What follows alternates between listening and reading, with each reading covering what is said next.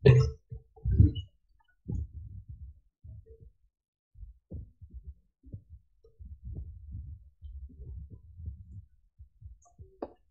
Aden, Anda bisa nggak bisa mute CH? Oh, ada suara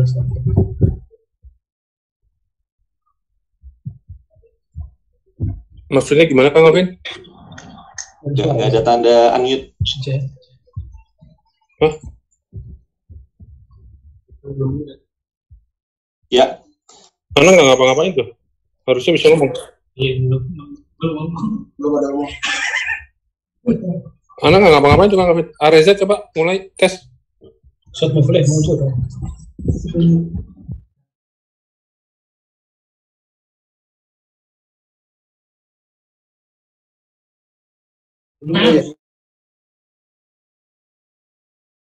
Kita ada kendala teknis di Clubhouse, kita belum bisa keluar speaker.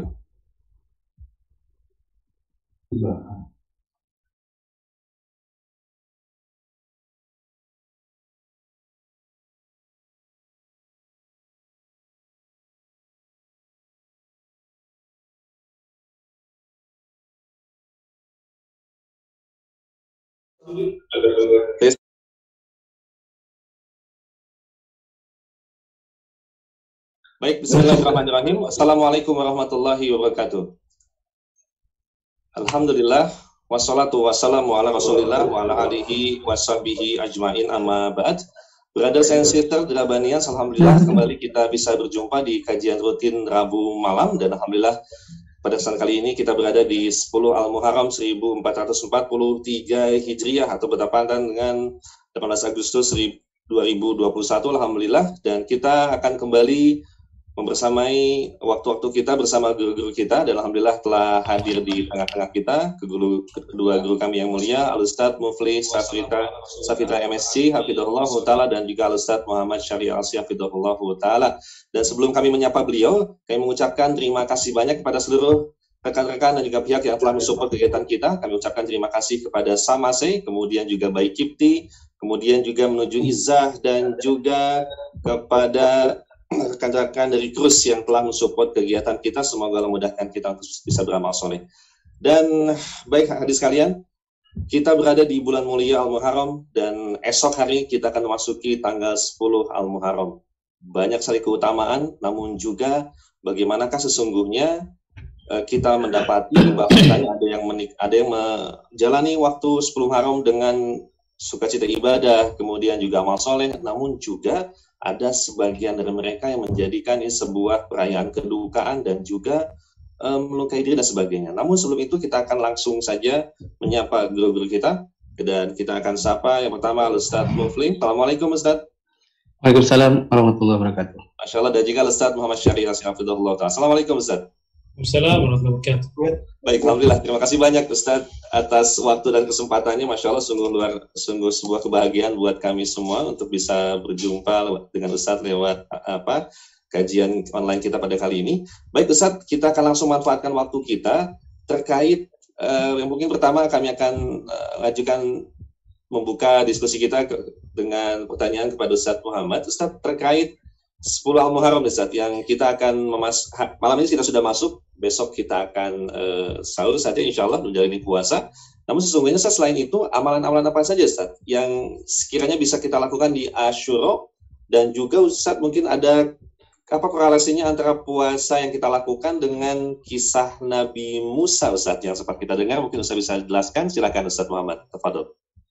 Ya barakallahu fikum jazakum khair. Alhamdulillah alamin. Sallallahu wasallam wa baraka ala abdihi wa rasulihi Nabi Muhammad wa ala alihi wa sahbihi ajma'in ba'd uh, pertama terima kasih untuk Drabanias atas ripayahnya untuk bisa kajian kita pada malam hari ini dan juga untuk Ustaduna Ustaz Muflih Barakallah Fik sudah menyempatkan waktunya biar bisa kajian bareng di sini ngasih faedah bareng-bareng. Khair Ustaz. Ya, hmm, kalau berbicara tentang Ashura, ya, kalimat Ashura sendiri itu artinya adalah 10, ya. Maksudnya adalah tanggal 10 di bulan Muharram, tanggal 10 di bulan Muharram. Yang bulan Muharram sendiri merupakan salah satu bulan yang memang dimuliakan oleh Allah Subhanahu wa taala karena termasuk di antara bulan-bulan haram. Dan 10 malam 10 Muharram atau hari Ashura itu sebelum hadirnya Nabi Shallallahu Alaihi Wasallam hari ini udah cukup fenomenal sebenarnya, udah cukup banyak dikenal. Mulai dari kalangan ahli kitab Yahudi, Nasrani, atau orang-orang Quraisy sekalipun, waktu itu mereka udah cukup mengenal tentang apa ya keistimewaan Ashura ini, hari Ashura ini, ya. Nah, kalau untuk kalangan kaum kaum Yahudi, hari Ashura itu adalah hari raya mereka sebenarnya. Sebagaimana yang telah Rasulullah SAW sabdakan saat salah seorang sahabat Abu Musa al-Ash'ari radhiyallahu taala anhu beliau mengatakan kana yaum Ashura tu'azzimuhu al-yahudu wa tattakhidhuhu 'ida kata Abu Musa hari Ashura itu adalah hari di mana orang-orang Yahudi memuliakan hari tersebut dan menjadikan hari Ashura itu sebagai hari raya. Rasulullah SAW mengatakan sumuhu antum. Maka puasalah kalian di hari itu. Hadis ini riwayat Bukhari dan Muslim. Pada hadis yang lain Ibnu Abbas bercerita bahwa saat Rasulullah SAW masuk ke Madinah kemudian melihat orang-orang Yahudi berpuasa di hari Ashura dan Rasul bertanya mahada ini apa sebab apa kalian puasa di sini kata orang-orang Yahudi yaumun salihun najjallahu fihi Musa wa bani Israel min aduwihim. Kata orang-orang Yahudi ini hari-hari yang baik. Di hari ini, di hari Ashura, Allah menyelamatkan Nabi Musa alaihissalam beserta Bani Israel yang lain dari kejaran musuhnya Fir'aun. Fasamahu Musa. Dan Nabi Musa alaihissalam berpuasa pada hari itu. Di dalam riwayat yang lain, sebagai bentuk syukur Nabi Musa alaihi salam kepada Allah Subhanahu wa taala. Maka Rasulullah SAW mengatakan, "Ana ahaqqu bi Musa minkum." Sebenarnya aku ini lebih berhak terhadap Musa dibanding kalian orang-orang Yahudi. Lalu akhirnya Rasulullah Shallallahu Alaihi Wasallam berpuasa dan memerintahkan kami untuk berpuasa kata Ibn Abbas. Jadi hari Ashura ini memang besar ya sudah dikenal dan cukup masyhur di kalangan orang-orang Yahudi. Begitu juga di kalangan orang Nasrani. Orang Nasrani juga ikut puasa di hari ini sebagaimana yang dikatakan oleh Al-Imam Asy-Syaukani rahimahullah taala dalam Nailul Autar. Beliau bilang bahwa orang Nasrani ikut ya menyemarakan 10 Muharram hari Ashura karena dikatakan bahwa dulu Nabi Isa juga ikut puasa. Jadi Nabi Isa alaihissalam juga ikut puasa di hari Ashura. Dan kita tahu bahwa Injil itu memang datang kebanyakan apa ya? Eh, kebanyakan mengatakan tentang masalah hati. Adapun masalah ibadah itu lebih banyak mengambil dari Taurat. Jadi tetap dikopi oleh Nabi Isa alaihissalam dan dikopi juga oleh orang-orang Nasrani. Dan menariknya, kalau itu ya Yahudi dan Nasrani. Menariknya, orang-orang Quraisy waktu itu pun ikut puasa di Ashura di hari 10 Muharram ini. Sebagaimana yang datang dari Aisyah radhiyallahu taala anha, beliau mengatakan karena yaum Ashura, yauman tasumuhu Quraisy fil jahiliyah. Hari Ashura itu adalah hari di mana orang-orang Quraisy berpuasa di waktu jahiliyah itu. Wa kana Rasulullah sallallahu alaihi wasallam dan Rasul juga puasa. Falamma qadima al-Madinata samahu wa amara an-nasa bisiyami pada saat Rasul datang ke Madinah, Rasul puasa dan memerintahkan orang-orang ikut puasa. Namun setelah Ramadan menjadi wajib bagi kami, Rasul mengatakan, "Man syaa samah wa man syaa tarakah." Yang mau puasa silahkan, yang nggak mau puasa juga silahkan. Ya. Menarik memang. Kenapa bisa orang-orang Quraisy yang terkenal jauh dari agama-agama samawi ini, mereka ikut puasa. Al-Hafidh Ibnu Hajar pernah menuliskan riwayat dari Ikrimah rahimahullah ta'ala yang kata Ikrimah pada saat ditanya kenapa orang Quraisy ikut puasa di Ashura. Beliau bilang, dulu orang Quraisy ini memiliki suatu dosa yang besar. Dosa ini benar-benar menyesakkan dada-dada mereka, bikin mereka stres. Akhirnya mereka bertanya-tanya, apa yang mesti mereka perbuat agar taubatlah sebagai bentuk taubat. Maka dikatakan kepada mereka berpuasa Ashura. Ya, akhirnya mereka ikut puasa Ashura. Ya. Jadi dari hadis-hadis yang telah kita bacakan tadi di atas, kita bisa dapatkan bahwa amalan yang paling ditekankan untuk Ashura 10 Muharram adalah puasa. Ya, adalah puasa. Karena Nabi Shallallahu Alaihi Wasallam secara umum saja, ya secara umum jangan sekalian berkelaku. Secara umum, kalau bulan Muharram itu bulan dimotivasi kita untuk banyak puasa. Rasul Shallallahu Alaihi Wasallam pernah ditanya, ayu salatin afdal ba'dal maktubah? Salat apa yang paling afdal setelah salat maktubah? Jawabannya adalah as-salatu fi jawfil lail. Salat di tengah malam. Ditanya lagi, fa ayu siyami afdal ba'da Ramadan? Lalu puasa apa yang paling afdal setelah Ramadan? Rasulullah SAW mengatakan Syahrullahil Muharram, bulan Allah Muharram. Ya. Ini secara umum. Nah, waktu yang paling istimewa di antara hari-hari di bulan Muharram itu adalah Ashura. 10 Muharram karena puasa di hari Ashura dapat menghapuskan dosa setahun sebelum atau setahun ke belakang ini. Rasulullah SAW dalam riwayat Muslim mengatakan, "Wasiyamu asyu wasiyamu yaumi asyura ahtasibu 'ala Allah an yukaffira as-sanata allati qablah." Dan puasa hari Asyura aku berharap dapat menghapus dosa setahun sebelum. Ya. Barakallahu fikum. Jadi salah satu uh, amalan yang ditekankan betul-betul dikerjakan pada hari Asyura yang tepatnya besok ya tepatnya besok adalah puasa. Ya, adalah puasa. Bahkan ya, teman-teman sekalian barakallahu fikum uh, Nabi Shallallahu alaihi wasallam pernah bilang, ya, pernah mengutus suatu utusan atau seorang utusan ke kampung kaum Ansor di siang hari di hari Asyura. Nabi Shallallahu alaihi wasallam memerintahkan mereka untuk man asbaha muftiran falyutima baqiyata yaumi. Kata utusan Rasul Shallallahu alaihi wasallam kepada kaum Ansar luar biasa. Bilang, siapa yang tidak berpuasa sejak pagi hari dia udah sarapan maka jangan makan lagi lanjutin puasa. Waman falyasum. Dan siapa yang dari pagi tadi memang sudah puasa lanjutkan puasanya. Hadis ini diriwayatkan oleh Rubai' binti Muawwidh seorang wanita.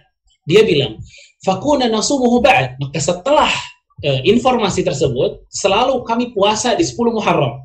Wa nusawwimu Dan kami mengajak anak-anak kami untuk puasa. Jadi mereka dulu latihan puasa anak-anaknya itu di Ashra Muharram atau di 10 Muharram. Wa naj'ala lahumul lu'bah min al-'ihni fa idza baka ahaduhum 'ala at-ta'ami a'taynahu dhak hatta yakunu 'inda al-iftar. Dan dia bilang, dan anak-anak kami kita paksain puasa, kita ajarin puasa di Ashura. Kami sediakan mereka mainan, ya, terbuat dari bulu domba. Kalau mereka nangis, minta makan, kami kasih mainannya. Dan begitu terus kami tawar-tawar mereka sampai waktu berbuka. Ya. Jadi berpuasa di hari Ashura adalah ibadah yang sangat ditekankan. Ya. Jadi ini sejarah singkat Ashura sekaligus uh, amal yang paling ditekankan adalah berpuasa. Waktu barakallah. Ustaz. Baik Ustaz, terkait amalan yang paling utama adalah puasa Ustaz. Nah yang menariknya adalah Alhamdulillah saat ya kita dan uh, teman-teman juga sudah menjalankan puasa di tanggal 9 ini Ustaz. Yang uh, kita dapatkan bahwasanya ini untuk melisihi kaum Yahudi. Seberapa pentingnya Ustaz urgensi untuk melisihi mereka terutama dalam ibadah puasa kita pada hari ini dan juga esok Ustaz? Ya. Barakallahu fikum. Ini afwan Ustaz Muflih. Jadi diam dulu nih. Pertanyaannya ke lagi, ke lagi. Masya Allah, ya. izin Ustaz. Selagi panjang Ustaz Muflih. Oke, okay, habis ini kita siap-siap dengar Ustaz Muflih. Masya Allah. Barakallahu fikum. Kalau tanggal 9 Muharram hari ini, mungkin sebagian dari teman-teman juga udah puasa di hari ini. Ya. Tapi memang menarik puasa di tanggal 9 padahal dengar kita tadi hadis-hadis itu semuanya tentang Asyura tentang hari tanggal 10 Muharram. Tapi kok tanggal 9 puasa juga. Jadi Rasulullah SAW dalam hadis Ibnu Abbas, beliau pernah bilang, ya, waktu Rasul memerintahkan para sahabat untuk puasa di hari Ashura, para sahabat bilang, "Ya Rasulullah, innahu yaumun tu'azzimuhu al-yahudi wan nasara." Ini hari hari orang Nasrani dan Yahudi sangat memuliakannya. Makanya Rasulullah SAW bilang apa? Idza kana 'amul muqbil insyaallah sunnat sunnal yawm at-tasi'. Insyaallah kalau kita sampai di tahun depan kita puasa juga di tanggal 9. Kita puasa juga di tanggal 9. namun belum sampai di tahun depan Rasulullah SAW sudah wafat. Ada satu riwayat, riwayat ini memang diperselisihkan oleh para ulama tentang keabsahannya. Ini dari perkataan Rasul atau perkataan Ibn Abbas. Mauquf atau marfu. Sumu yawma Ashura wa khaliful Yahud. Puasalah di hari Ashura serta selisihilah orang-orang Yahudi. Sumu qablahu yauman wa ba'dahu yauman. Puasalah sehari sebelum dan sehari sesudahnya. Ya. Puasalah sehari sebelum dan sehari sesudahnya. Maka barakallahu fikum, ini ada suatu apa ya, pesan penting pada puasa di tanggal 9 atau bersama tanggal 11 ya, yaitu menyelisihi orang Yahudi. Karena kalau kita mau lihat secara umum syariat-syariat yang dibawa oleh Rasul kita alaihi salatu wassalam menyelisihi orang-orang Yahudi, menyelisihi ahli kitab, menyelisihi orang kufar dalam bentuk karakter manusianya, akhlaknya, adabnya, perkataannya, ibadahnya itu sangat-sangat diminta dalam syariat.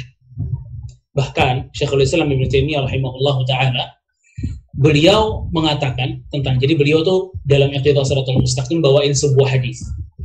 La yazalu dinu zahiran ma ajjala nasal fitr.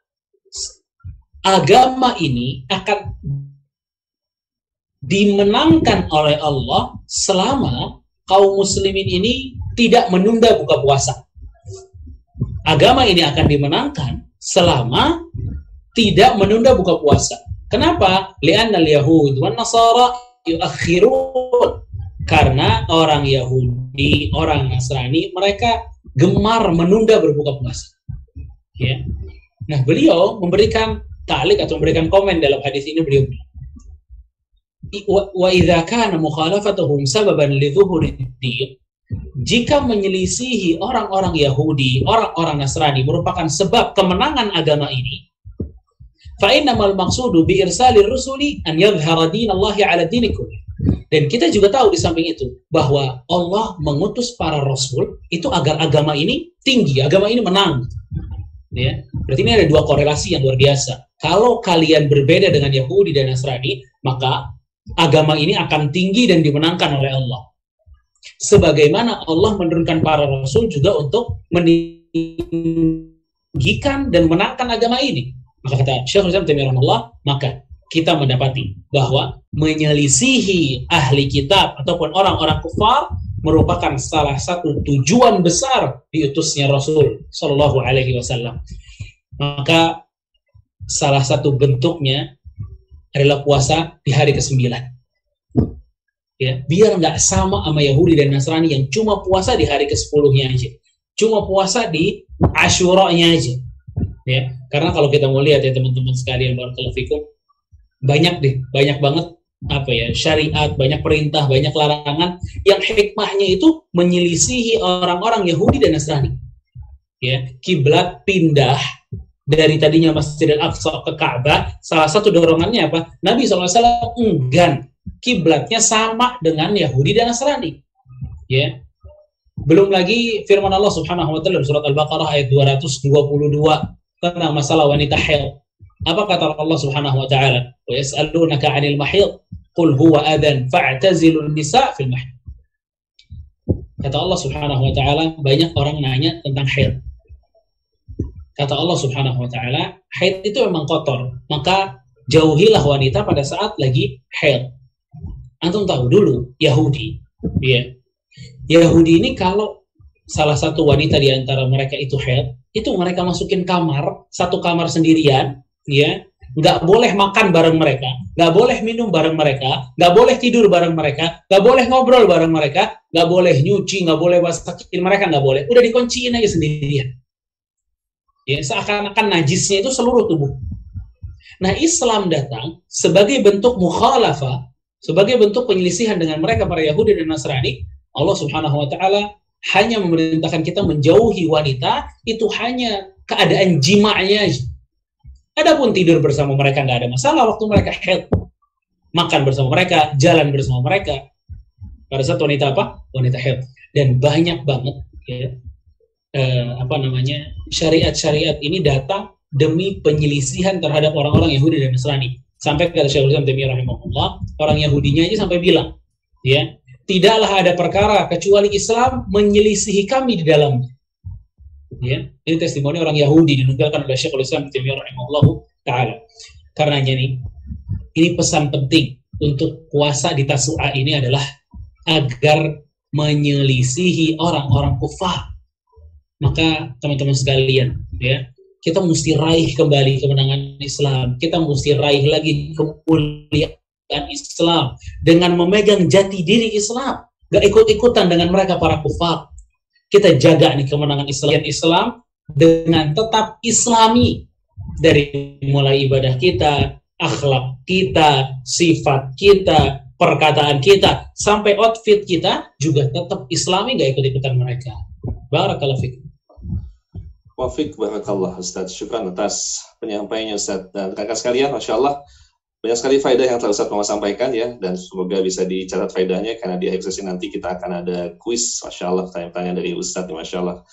Baik, dan berada dan sekalian, kita akan menuju ke guru kita, Al-Ustaz Mufid Safitra, yang saat ini berada di studio Mufid di Balikpapan, Masya Allah. Baik Ustadz, terkait tadi yang telah Ustadz sampaikan, bahwasanya telah kita sampaikan keutamaan puasa dan juga bagaimana kita menyelisihi yang dalam perkara ini. Tetapi juga menariknya adalah di malam ini saja, di malam 10 Muharram, ada sebagian eh, umat Islam yang merayakannya dengan upacara-upacara tertentu, acara-acara tertentu, dengan merayakan kedukaan, kemudian juga apa namanya mereka beralasan dengan bahwasanya memperingati kisah atau uh, cerita tragedi terbunuhnya cucu Nabi Shallallahu Alaihi Wasallam yaitu Husain radhiyallahu an di Karbala Ustaz. Dan ini kadang menjadi polemik dan jadi syubhat juga buat uh, kita. Barangkali Ustadz Muflih berkenan untuk bisa menjelaskan sesungguhnya apa yang terjadi di tanggal 10 Muharram terkait kisah tragedi Karbala ini Ustaz. Silakan Ustadz Muflih.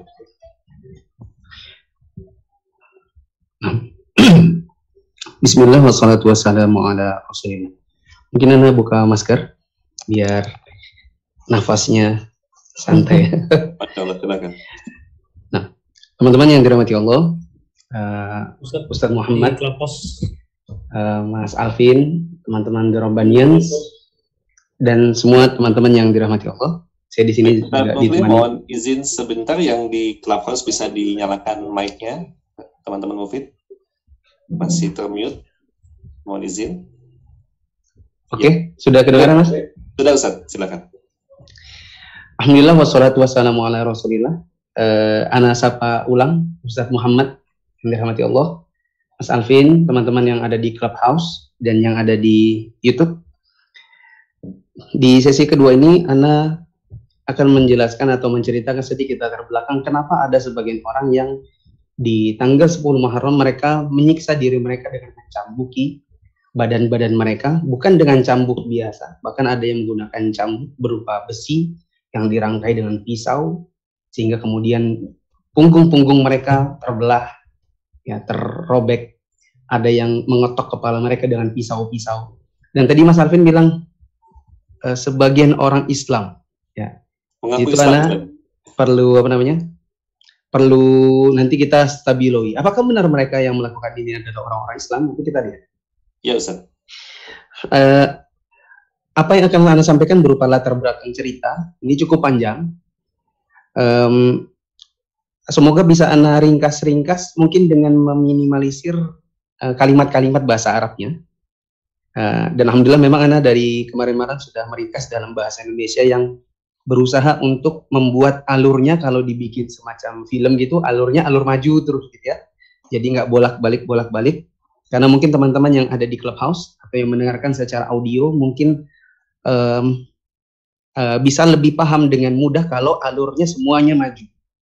Dan semoga Allah mudahkan suatu saat mungkin anda bisa bikin kajian ini dengan bentuk video dengan visual semoga bisa menggunakan peta gitu kan. Karena ini perjalanan Hussein mulai dari Madinah kembali ke, pergi ke Mekah kemudian pergi dari Mekah menuju Kufah itu kalau dibuat dalam sebuah peta ya kan akan lebih hidup dan akan bisa lebih mudah untuk memahaminya karena banyak orang yang uh, mungkin hanya mendengar kajian tapi kalau disuruh ceritakan ulang kurang paham karena visualisasinya kurang. Adapun yang di yang akan kita sebutkan pada malam hari ini semoga bisa cukup untuk dipahami bagi teman-teman baik yang mendengarkan baik via audio di Clubhouse maupun yang ada di uh, YouTube secara visual. Baik Ustaz, mohon maaf memotong lagi Ustaz. Ya. Ada masih ada sedikit kendala di Clubhouse, suaranya kurang uh, masuk kecil. Barangkali rekan-rekan Mufid bisa membantu. Mohon maaf. Gimana, Mas? Mohon maaf sebelumnya Ustaz. Baik. Untuk rekan-rekan di Clubhouse mohon bersabar sejenak ya, kita akan uh, perbaiki kendala yang ada karena sayang sekali ini akan banyak sekali faedah yang akan kita sampaikan. Mohon izin kita akan coba telusuri bagaimana. Gimana teman-teman di Clubhouse? Cek, cek. Belum masuk Ustaz? Belum masuk? Ya. Apakah karena handphonenya mati? Enggak ya? Tidak ada hubungannya ya? Ya. Sebentar. Baik, sambil mohon izin, sambil tim Mufid akan uh, mengkondisikan uh, kendala teknis. Teman-teman sekalian harap bersabar, Alhamdulillah, karena ini faedah yang akan kita dapatkan sangat besar sekali. Iya, sudah masuk, Ustaz, Alhamdulillah. Eh, kedengaran? Kedengaran, Ustaz? Kedengaran. Alhamdulillah. Baik, silakan, Ustaz. Alhamdulillah. Anda nggak usah balik lagi ya, Mas ya?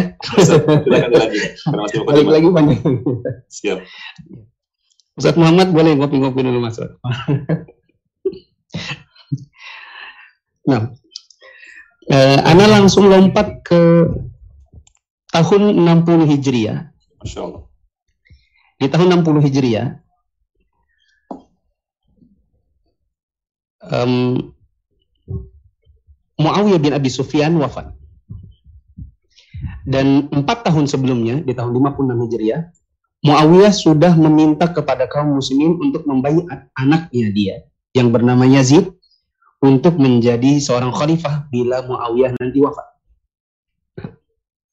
Meskipun ada segelintir dari sebagian orang di kalangan sahabat Nabi yang tidak mau membaiat Yazid, mayoritas kaum muslimin membaiat di waktu Muawiyah masih hidup. Singkat kata, Yazid dibaiat oleh mayoritas kaum muslimin dan usianya ketika itu masih muda yaitu 34 tahun. Yazid tulis surat kepada gubernur Madinah agar gubernur Madinah mengumumkan tentang wafat Muawiyah dan mengambil bayat dari beberapa orang khususnya yang dipandang punya posisi di hati kaum muslimin. Jadi semacam ada uh, ini kalau nggak dijaga baik-baik nanti khawatirnya ada sesuatu. Di antaranya ada tiga orang yaitu Abdullah bin Umar, Abdullah bin Zubair, dan Husain bin Ali. Yang nanti center dari cerita ini adalah Husain sendiri. Abdullah bin Umar akhirnya bayat. Abdullah bin Zubair ketika diminta berbaikat, beliau mengatakan, "Ah, beri saya waktu tangguh satu malam, nanti saya pikir dulu. Tapi ternyata ketika diberi tangguh, dia pergi di malam hari menuju ke Mekah karena nggak mau bayar.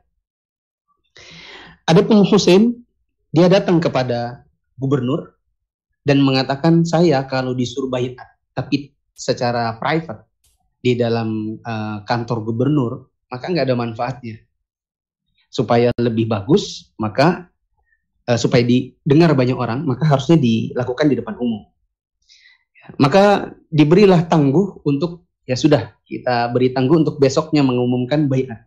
Tapi ternyata Husain di malam hari juga ikut nyusul Ibnu Zubair lari ke ke Mekah. Nah, teman-teman yang dirahmati Allah sebelum saya lanjut mungkin paling enak itu teman-teman sambil dengerin sambil pegang bolpen dan kertas. Kenapa? Setiap tempatnya, setiap namanya itu akan lebih hidup kalau teman-teman bisa uh, mengapa namanya mendengarkan dan mencatat atau biar apa namanya nggak pingpong pingpong gitu dalam memahami. Karena memang banyak nama dan banyak uh, tempat di sini yang akan disebutkan.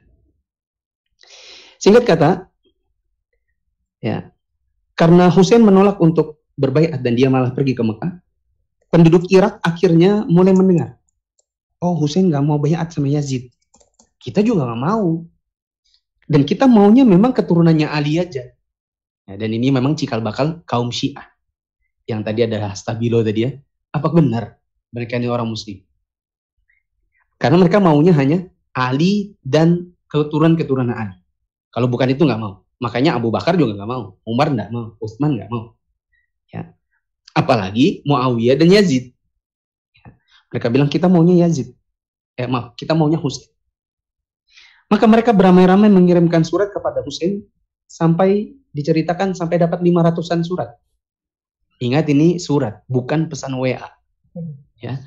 Ini bukan instan, ini harus dikirim dengan kurir dengan orang. Gitu membutuhkan waktu perjalanan berminggu-minggu, bahkan sampai satu bulan.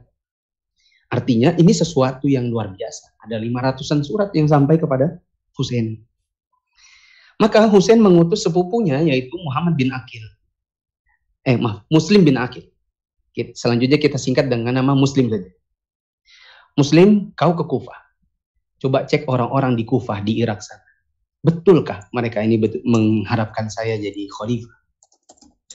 Berangkatlah Muslim sampai di Kufah, dia kumpulkan orang-orang yang ada di sana di rumah seorang yang, yang bernama Hani bin Urwah.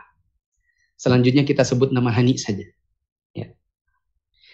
Mereka mereka berkumpul di rumahnya Hani lalu membaiat Hussein bahwa Hussein nanti kalau datang ke Kufah kita jadikan dia khalifah. Gubernur Kufah ketika itu adalah sahabat Nabi yang bernama Nu'man bin Bashir. Dan Nu'man bin Bashir karena dia sahabat Nabi, ya kan? Kemudian kemuliaan Hussein, maka dia mungkin ya kalau di bahasa kita, ya udah kita sih nggak ada masalah ya kalau kalaupun Hussein juga seneng cucu Nabi jadi khalifah. Kenapa enggak? Lagian lebih utama daripada Yazid. Hussein jelas lebih utama daripada Yazid bin Muawiyah. Maka Nu'man bin Bashir pura-pura ya, tanda kutip pura-pura nggak dengar. Tapi berita tentang bayat di rumahnya di rumahnya Hani itu sampai di telinganya orang-orang di sekitaran istana di, di kantor gubernur. Mereka pikir begini, ini gubernur kamu kok nggak ngapa-ngapain ya? Ada orang lagi bayat-bayat begini, seperti mau melawan Yazid, tapi kok diem aja. Maka mereka mengirim orang untuk sampai ke tempat ke istananya Yazid yang ada di Syam ketika itu. Yazid nggak ada di Irak, Yazid adanya di Syam, Suriah. Ya. Uh, Yazid mendengar bahwa gubernur Kufah kok diam aja, maka dibuatlah keputusan. Nu'man dilengserkan. Jadi gubernur. Penggantinya adalah Ubaidullah bin Ziyad. Selanjutnya saya sebut sebut dengan nama Ubaidullah saja. Ubaidullah ketika itu adalah gubernur Basrah. Tapi karena kejadian ini diutuslah Ubaidullah, kamu membawahi dua provinsi kalau gitu, Basrah dan Kufah, dua-duanya. Tapi tolong berangkat ke Kufah, lihat apa yang terjadi. Dengar-dengar di sana ada ya semacam dan tanda kutip dianggap pemberontakan. Ya. Maka berangkatlah Ubaidullah menuju ke Kufah. Dia berangkat malam hari dan dalam keadaan menutup wajahnya, jadi yang terlihat cuma matanya begini ya, matanya dua. Orang-orang di Kufah mengira, oh ada orang ini datang dari tempat yang jauh. Dan dalam keadaan menutup wajah, ini pasti Husain. Dikira apa? Dikira Husain. Maka dia pun, ini Ubaidullah ini, ya ceritanya pura-pura ngasih salam. Assalamualaikum, Assalamualaikum, Assalamualaikum. Orang-orang Kufah yang ngira ini Husain, mereka bilang, Waalaikumsalam, wahai cucunya Rasulullah. Selamat datang. Karena sudah euforia mau berbaikat sama mereka, eh, sama Husain secara langsung. Karena ditunggu-tunggu. Ya.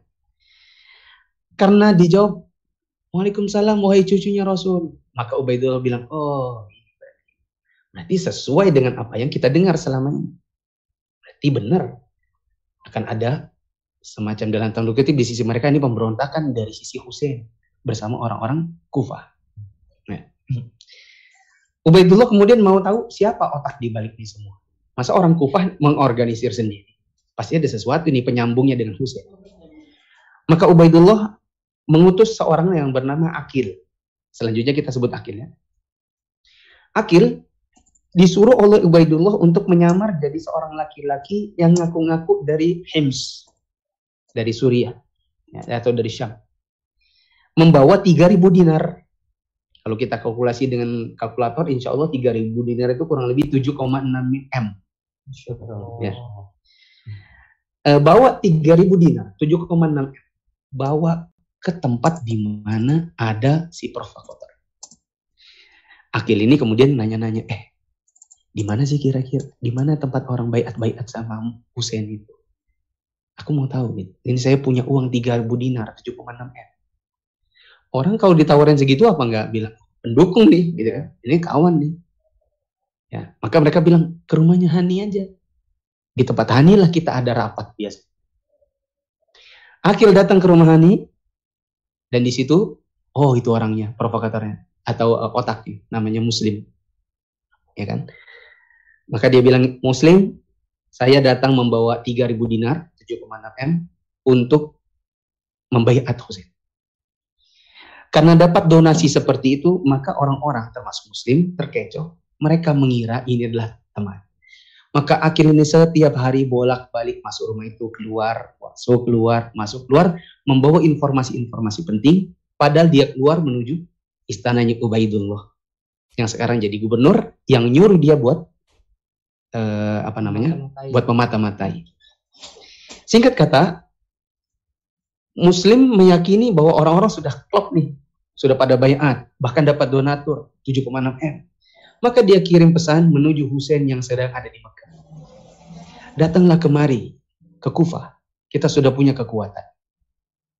Maka di tanggal 8 Zulhijjah, kalau di masa haji itu, namanya hari Tarwiyah. Kita doakan semoga teman-teman semua uh, yang ada di clubhouse, yang ada di studio, yang ada di YouTube, semuanya menyaksikan kegiatan ini, semoga Allah mudahkan bisa berangkat haji. Amin. Tanggal 8 Zulhijjah di hari Tarwiyah, maka Muslim eh, Hussein berangkat bersama 70-an orang berkuda, ditambah dengan 18-an orang dari kalangan ahli bait, termasuk wanita. Mereka berangkat, ya, karena sudah yakin akan dibayar di sana. Melihat Husain mau berangkat ke Kufah, maka para sahabat ramai-ramai menghalau Husain. Dicegat jalan. Di antaranya adalah saudaranya sendiri. Ini tabi'in. Bukan saudaranya yaitu Muhammad Ibn Hanafi. Di buku ini kita baca. Ini namanya para tabi'in. Muhammad Ibn Hanafi masuk di sini. Muhammad Ibn Hanafi menghalau saudara. Jangan, jangan. Dari kalangan sahabat Nabi yang menghalau di antaranya adalah Abdullah bin Abbas.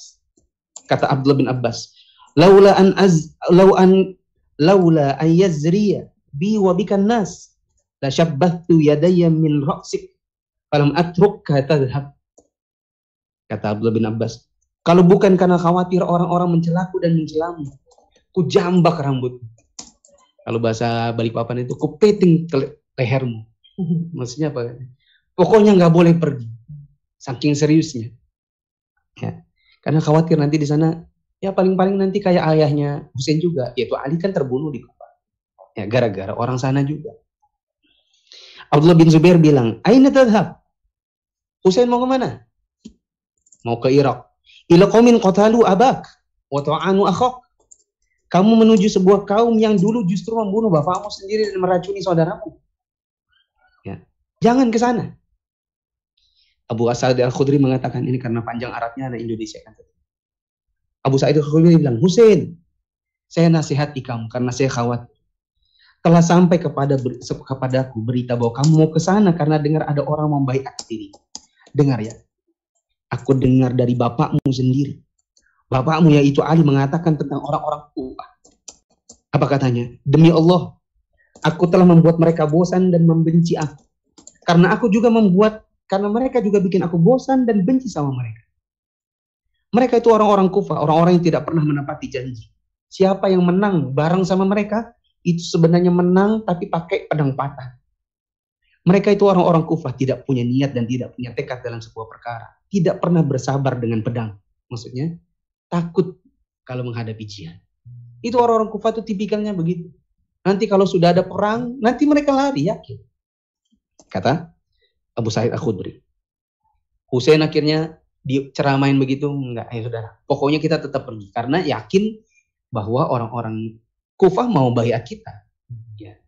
ya mohon maaf ini ada 500an surat dah jalan di jalan ketemu dengan Farazdak seorang penyair Husain tanya dari mana Farazdak dia bilang dari Irak Husain tanya kamu kenal enggak orang-orang kufah itu kayak apa apa Farazdak bilang qulubuhum ma'ak wasuyufuhum ma'a bani Umayyah hati mereka bersama engkau. Mereka cinta sama engkau. Tetapi pedang-pedang mereka bersama Bani Umayyah. Hmm. Maksudnya mereka udah yakin ya takut pasti mereka. Udah nggak usah lagi apa kita belajar dari sejarah. Ya, nggak usah bersama mereka. Abdullah bin Umar ketika itu belum dengar bahwa eh, apa namanya Husain sudah pergi. Ya. Setelah tiga hari nyusul dia. Dengarkan mana Husain? Oh, Husain udah berangkat. Oh, berangkat. Disusul oleh Ibnu Umar. Setelah tiga hari nyusul di belakang, baru ketemu. Pas sudah ketemu, Ibnu Umar bilang apa? Ya. Wahai Husain, aku menyampaikan hadis kepadamu. Inna Jibril atan Nabiya sallallahu alaihi wasallam fa khayyaru fa khayyaruhu bainad dunya wal akhirah. Fakhtarul akhirah walam yuridid dunya.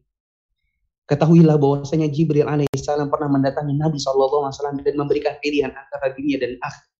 Nabi pilih akhirat, Nabi tidak mau dunia. Engkau bagian dari Nabi.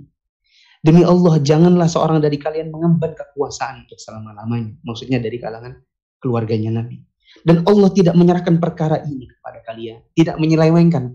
Maksudnya tidak memberikan kepada kalian kekuasaan. Kecuali karena ada sebuah sebab yang jauh lebih baik bagi kalian. Maksudnya sudahlah itu kekuasaan perkara dunia. Tidak usah kamu pergi ke sana hanya untuk mengejar apa yang dijanjikan orang kufar. Itu dunia itu. Ya. Tapi ternyata Husain menolak. Dia lebih memilih untuk mendatangi 500 surat ini. Sehingga akhirnya Abdullah bin Umar merangkulnya, memeluknya sambil menangis dan berkata, Aku titipkan engkau kepada Allah karena engkau pasti terbunuh. Nah. Tanggal 8 Zulhijjah Tadi masih di 8 Zulhijjah tapi di di di kota Mekah. Di 8 Zulhijjah kurang lebih eh, maaf di 9 Zulhijjah di Irak. Ya, tadi dua settingan tempat yang berbeda. Sehari setelahnya. Sehari setelahnya, maaf. Uh, sehari, sehari setelahnya, tapi yang ada di kejadiannya di Irak. Yang terjadi adalah tadi kan Akil sudah tahu nih, oh ngumpulnya di rumahnya Hani otaknya muslim. Ya kan? Maka ditangkap Hani. Ya, Ubaidullah interogasi, mana muslim? Hani bilang, nggak tahu. Kamu masa nggak tahu? Didatangkanlah Akil, sang donatur palsu. Hmm. Mana Akil? Keluarin Akil. Ditanya. Ah, Hani, kamu kenal laki-laki ini? Melihat wajahnya Akil, oh ini yang donatur ke mana? Ya kan? Akhirnya dia bilang, Oh, paham saya. Rupanya selama ini sok-sok akil si donatur palsu ini cuma tipu daya aja supaya mengumpulkan informasi. Hmm, nah, ditanya lagi mana? Muslim. Kata Hani, andaikan Muslim ada di bawah kakiku, tak akan ku angkat kakiku untuk memberitahu. Maka Hani dipukuli, lalu kemudian ditahan, di penjara. Penyiksaan terhadap Hani sampai di televisi Muslim. Karena sudah telanjur, sudah berbaikat kan banyak orang, maka muslim punya kekuatan dia bawa 4000 orang untuk mengepung tempatnya Ubaidullah yaitu gubernur ya. membawa 4000 orang mereka ngepung kantor gubernur maka Ubaidullah mikir bagaimana ya caranya orang-orang itu mengepung kita gimana ya. khawatirnya mereka juga bisa menang 4000 ya. Ubaidullah akhirnya berpikir gini oh kan ada tokoh-tokoh terkemukanya orang-orang Kufah di sini. Ya. Maka Ubaidullah memperalat orang-orang tokoh-tokoh dirayu gini, Pak E, Bapak, kita kasih Bapak sekian miliar. Tolong orang-orang yang kaumnya Bapak suruh pulang ya. Oh. Bapak juga kita kasih sekian. Orang-orang yang ngepung itu suruh pulang. Tokoh-tokoh ini dirayu untuk bawa duit. Oh, Paham?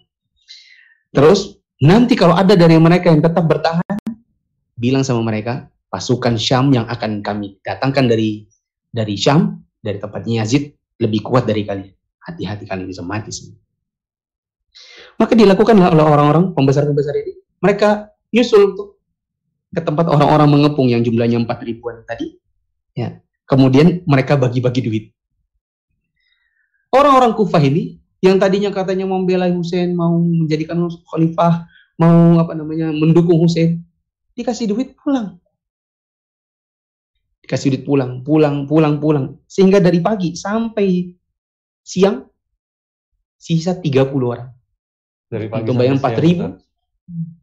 4.000 sampai siang sisa 30 orang. Semua yang tergoda dengan uang. Sampai jelang maghrib sisa muslim sendiri. Karena eh, di, dikasih ancaman. Yang 30 orang sisanya tadi. Pulang sisa muslim sendiri. Kan tinggal sendiri mau ndak mau melarikan diri. Maka muslim lari menyusuri jalanan dan sampai di daerah namanya Kinda. Ada sebuah rumah tempat wanita ya maka dia bilang tolong assalamualaikum saya minta minum wanita itu tanya siapa anda? Kenapa kok lari-lari ketakutan begini? Ya maka dia cerita saya muslim bin akir saya dikhianati orang-orang kufah. Katanya mau bayat Hussein tapi ternyata ternyata ternyata dikasih duit malah pulang 4000 orang. Ya akhirnya masuklah ke rumahnya wanita tersebut. Dan wanita tersebut punya anak laki-laki. Anak laki-laki ini tahu ini muslim bin akir dia malah pergi ke kantor gubernur. Dia laporkan Muslim bin Akil ada di rumah mama. Maka Ubaidullah, gubernur ini mengirimkan 70 orang untuk menyergap Muslim di rumahnya si wanita tadi. Diseret ke istana diinterogasi. Kenapa kamu bikin hal-hal seperti ini? Kenapa bayat-bayat untuk Husain? Muslim bilang, saya, hati saya memang buat Husain. Orang-orang Kufah bilang, hati mereka untuk Husain. Tapi nggak tahu kenapa kemarin tiba-tiba mereka pulang begitu saja setelah dikasih duit.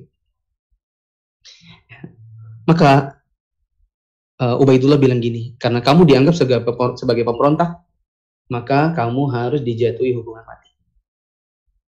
Muslim bilang, ya sudah, kalau memang keputusannya saya dihukum mati, tapi minta tolong, saya diberikan kesempatan memberi wasiat satu saja.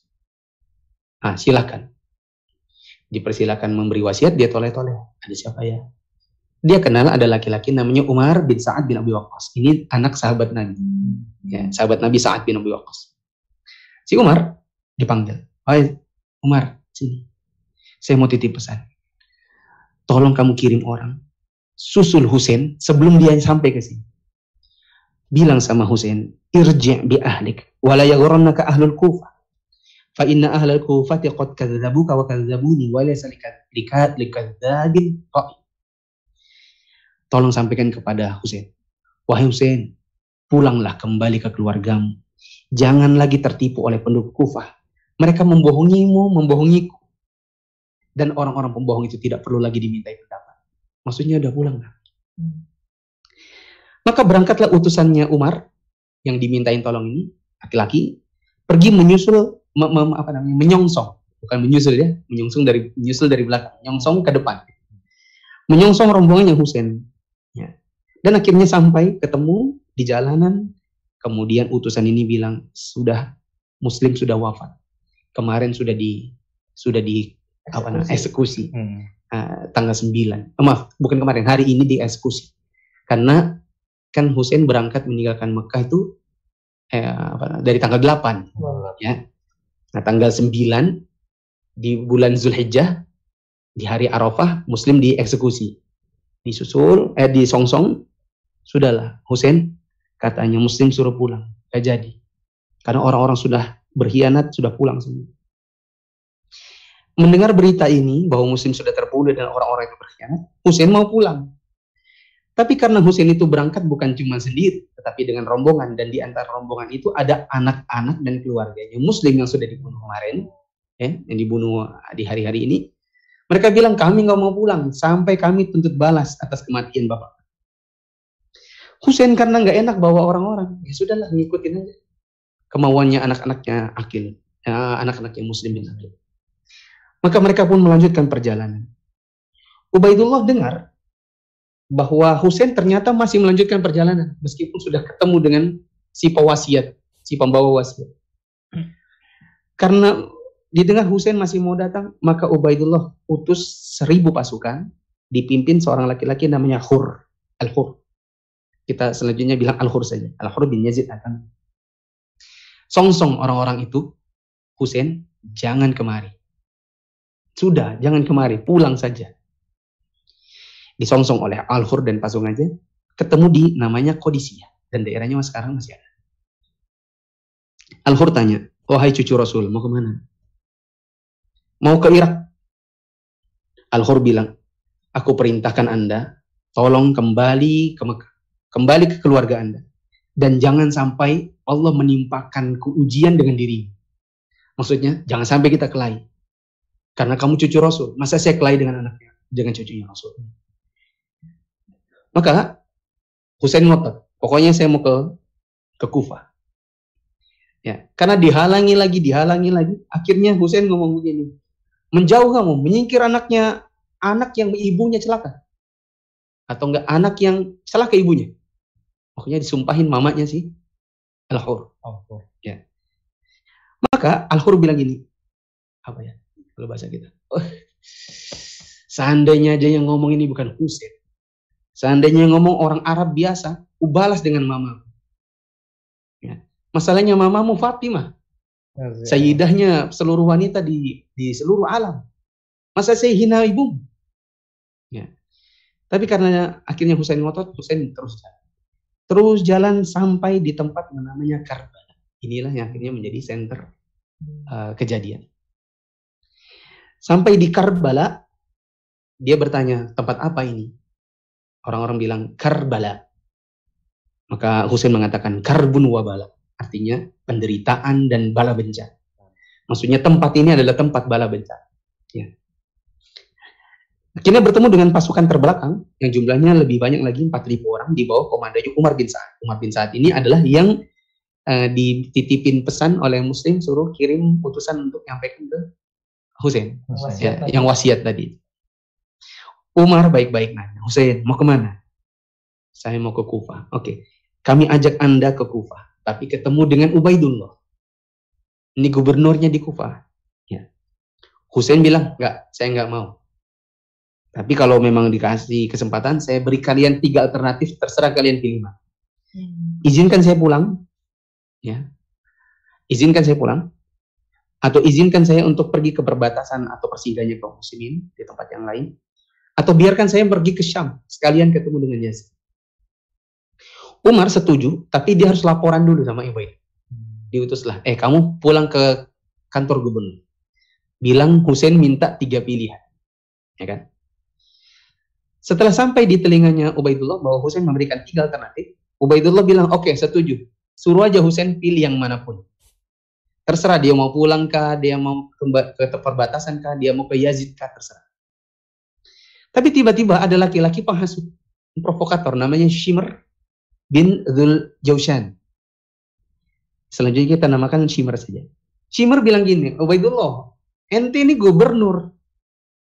Masa gubernur tunduk sama pilihan-pilihannya Husain? Kamu dong yang putuskan. Katanya siapa? Shimmer. Shimmer. Jadi Ubaidullah yang tadinya sudah oke okay, terserah, belakangan oh nggak jadi revisi. Bawa Husainnya ke sini, nanti saya yang putuskan. Maka si utusan ini kembali lagi disertai dengan Shimmer. Mereka mereka datangi Husain di tempat yang tadi di Karbala. Kemudian dibilangin, ya maaf, gubernur tidak memberikan tiga. Gubernur menganulir tiga alternatif. Gubernur Ubaidullah hanya memberikan dua. Datang ke Ubaidullah di istana gubernur atau mati. Hmm. Atas hatu, atas hasutannya Shimmer. Maka uh, singkat kata, kita mau persingkat aja, jumlah uh, rombongannya Husain ya, yang tadinya 70 orang berkuda ditambah dengan sekian belas orang yang merupakan dari kalangan al-bait, akhirnya mau tidak mau harus berhadapan lawan 5000. 70 lawan 5000. Ketika 70 berhadapan dengan yang 5000, maka Husain bilang begini, "Raji'u anfusakum wa hasibuha. Hal yasluhu lakum qitalu nafsi." Ya. Lihat dan introspeksilah diri kalian. Apakah pantas kalian ini memerangi memerangi diri? Aku ini cucunya Nabi kalian. Dan di muka bumi ini sudah tidak ada lagi cucu Nabi selain aku. Dan sementara Nabi pernah bersabda tentang dan tentang saudaraku Hasan. Kata Nabi SAW, Hadani sayyidu, sayyidu syababi anjad. Ini Hasan dan Husain adalah keduanya pemimpin para pemuda di surga. Masa kalian mau lawan saya? Ini pemimpin para pemuda di surga. Berarti yang di belakang saya pemimpin adalah ahli surganya. Sedangkan yang di depan kami berarti apa? Coba introspeksi diri kalian. Mendengar kalimatnya Hussein ini, maka komandan yang pertama yang Hur itu, yang pertama yang nanya, jangan sampai mamaku, eh, yang, kalau bukan karena mamaku itu kan, ya.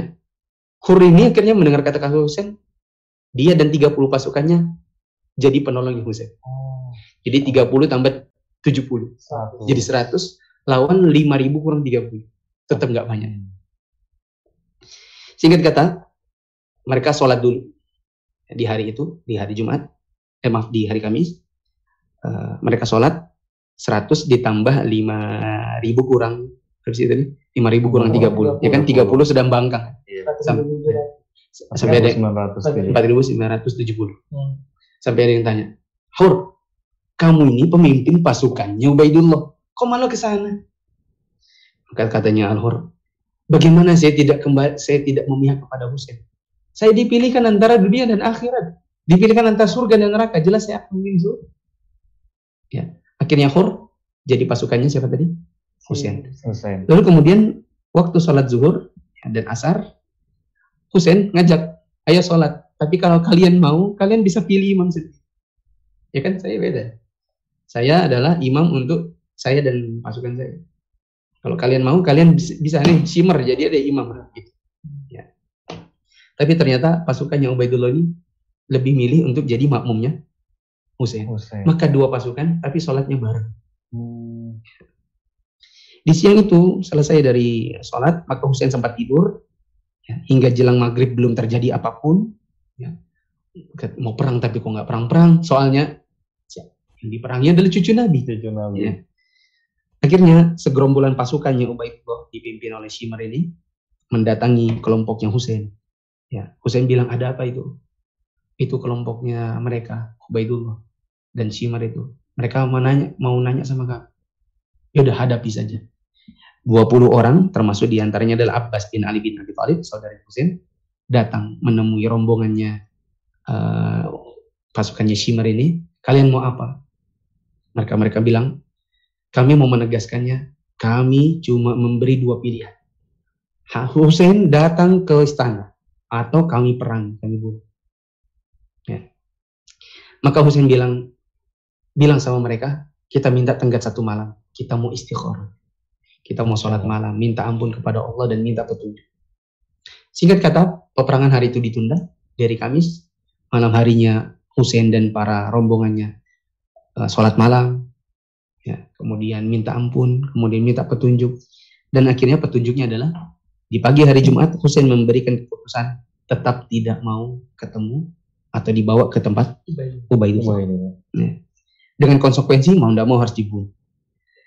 Pecah peperangannya, ya, dan sudah bisa diduga 4.970 lawan 100 100. nggak akan menang yang 100. Maka wafat semua pasukan-pasukan Husain, tinggal Husain sendiri. Husain sendiri tapi nggak ada yang berani bunuh. Ya. Allah. Gimana yang membunuh cucu Nabi dan nanti adalah pemimpinnya para pemuda ahli surga. Nah, sampai akhirnya datang si provokator siapa? Shimar. Shimar. Shimar bilang, celaka kalian, celaka, celaka ibu-ibu kalian. Kenapa takut?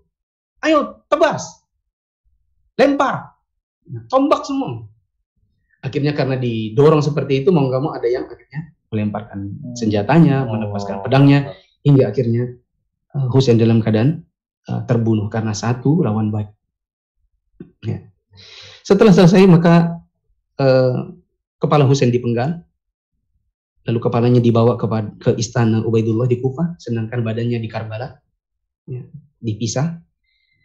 Waktu dibawa ke istananya Ubaidullah bin uh, Ubaidullah bin Ziyad di Kufah, kepalanya ini ditaruh di atas nampan, lalu kemudian ditusuk-tusuk dengan kayu-kayu kecil di bagian mulutnya.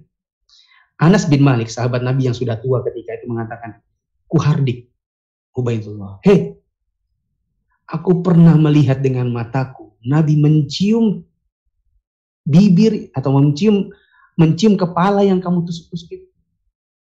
Angkat bang, pedangmu, ang- angkat tombak atau apa nih kayu. Kayu.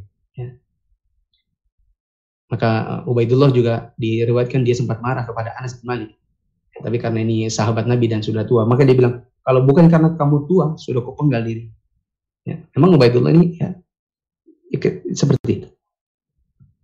Kata Ibrahim An-Nakhai, seandainya aku dimasukkan surga bersama dengan orang-orang yang bunuh Husain, niscaya aku pasti akan malu kalau ketemu Nabi lihat wajahnya. Bagaimana dengan Yazid? Yazid itu menyesalkan terjadinya pembunuhan karena dia tidak pernah memerintahkan Ubaidullah untuk membunuh. Yazid minta Ubaidullah untuk meredam pergolakan dan minta untuk agar Husain dicegah. Tapi tidak pernah ada perintah membunuh. Tapi ternyata dibunuh. Ketika sampai berita ini di mana? Di istananya Yazid, maka orang-orang yang ada di sana menangis dan kemudian melaknat Ubaidullah. Mas. Teman-teman yang dirahmati Allah, tadi ada pertanyaan Mas Alvin. Mas Alvin, Ya Ustaz. Mas Alvin, Ya Ustaz. Tadi ada pertanyaannya Mas Alvin, eh, kenapa mereka itu di hari-hari ini ada sebagian orang yang mena- menamakan diri mereka bagian dari Islam, Betul. ya Islam Syiah kata mereka, Ya. tapi kok memukuli dan mencambuki badan-badan mereka? Jawabannya adalah karena itu adalah bagian dari siksaan Allah untuk mereka karena mereka dulu yang mengkhianati Husain. Mereka yang ngundang Husain datang ke Kufah, mereka juga yang mengkhianati gara-gara duit. Akhirnya Husain dibunuh di sana secara zalim oleh orang-orang yang merupakan bawahannya Yazid meskipun Yazid tidak perintahkan.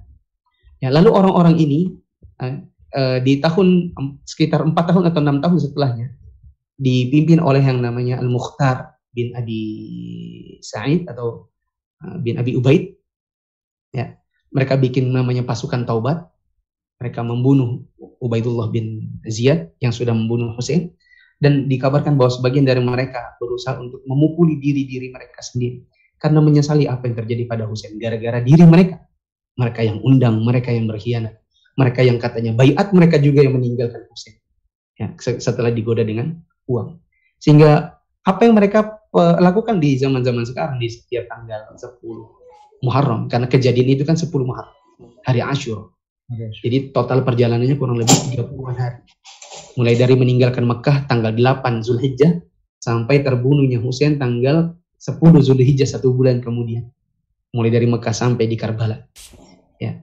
Perbuatan mereka ini yang menyebabkan Husain demikian ya, terbunuh. Ya, mereka mereka yang berbuat makar seperti itu yang katanya menjanjikan bayat belakang mereka yang meninggal hingga akhirnya Husain eh, terbunuh mereka bilang ini adalah bentuk penyesalan. Ya. Mereka menyesal. Makanya orang-orang Syiah itu kalau di tanggal 10 terutama yang ada di Iran. Syiah Rafidhah itu mencambungi diri mereka, memukul-mukul kepala mereka, begini apa ya, sekeras-kerasnya ya. Memukul dada-dada mereka.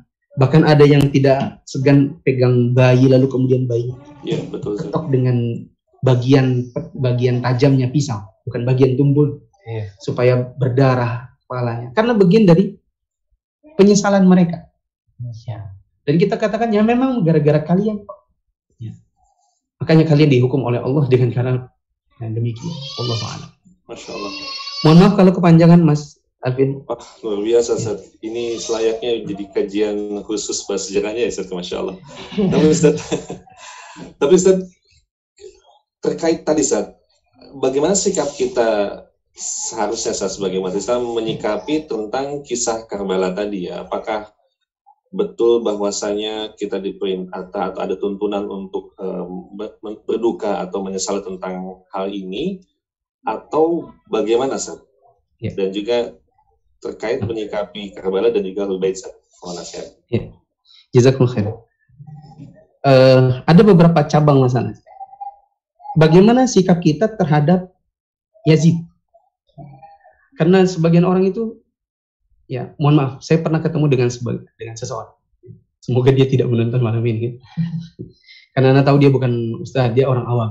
Iya. Dia mencoba untuk membaca buku sejarah dengan pemahamannya sendiri. Dia berkata begini, kita kalau baca sendiri Ustaz ya, kita tuh kepala terombang ambing seperti seolah-olah su- suuzon sama Muawiyah. Ini kan sahabat Nabi, tapi kok yang diangkat anaknya? Ini kan KKN namanya. Gitu. Di kepala kita itu begi- begitu. Konon ada yang bilang Yazid itu kenapa sih tidak sebagian orang tidak mau bayat sama dia? Karena dikatakan dia itu suka main perempuan. Dia suka mm, apa eh, mabuk-mabukan. Dia suka pelihara anjing.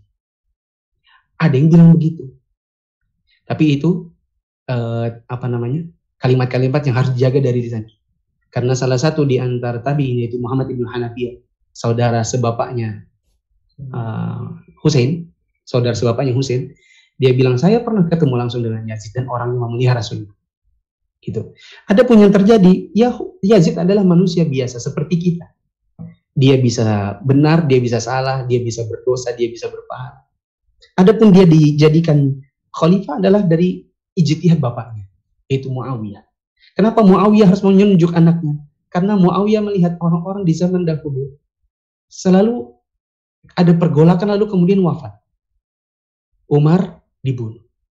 Utsman dibunuh. Ali wafat dibunuh. Hus Hasan wafat diracun. Jadi Muawiyah sekarang jadi khalifah, dia tidak mau terulang lagi, maka dia adalah tunjuk anaknya. Hmm. Itu harapannya dia. Lalu kemudian berdampak kepada kejadian Karbala ini. Jadi untuk uh, Muawiyah dan Yazid, hati-hati kita lisan-lisan kita jangan sampai mencela sahabat Nabi, khususnya Muawiyah. Ya, karena Nabi SAW mengatakan jangan kalian cela sahabat. Jika sahabatku berinfak hanya dengan satu jumput gandum, itu pahalanya tetap lebih besar di sisi Allah dibandingkan kalian berinfak dengan dua emas. Gak ada gak ada apa-apanya pahala kalian dengan segunung emas, dua gunung emas bila dibandingkan dengan sejumput gandum sedekahnya sahabat termasuk Muawiyah. Ya, tidak akan sebanding. Jadi jangan mencela Muawiyah. Jangan pula mencela Yazid karena Yazid ya, adalah bagian dari takdir Allah. Ya Allah yang menakdirkan ini semua. Jadi kata Al-Imam kata Al-Imam Az-Zahabi, Yazid ini la nahub la nuhibbu wa. Kita tidak cinta tapi kita juga tidak benci, juga tidak kita celah. Uh, Adapun Yazid dalam hal ini dia hanya memerintahkan Ubaidullah untuk mencegah Hussein dalam perjalanan, bukan membunuhnya. Sehingga membunuh ini adalah inisiatif murni dari Ubaidullah dengan provokasi siapa tadi? Shimar. Ya, bukan keinginannya Yazid. Makanya Yazid sampai menangis. Keluarganya Yazid mengutuk perbuatan Ubaidullah karena perintahnya hanya perintah mencegat, bukan perintah membunuh. Gitu. Kemudian sikap kita sebagai sebagai seorang muslim yang benar, yang baik, ya, um, terhadap tentang perbuatan Hussein.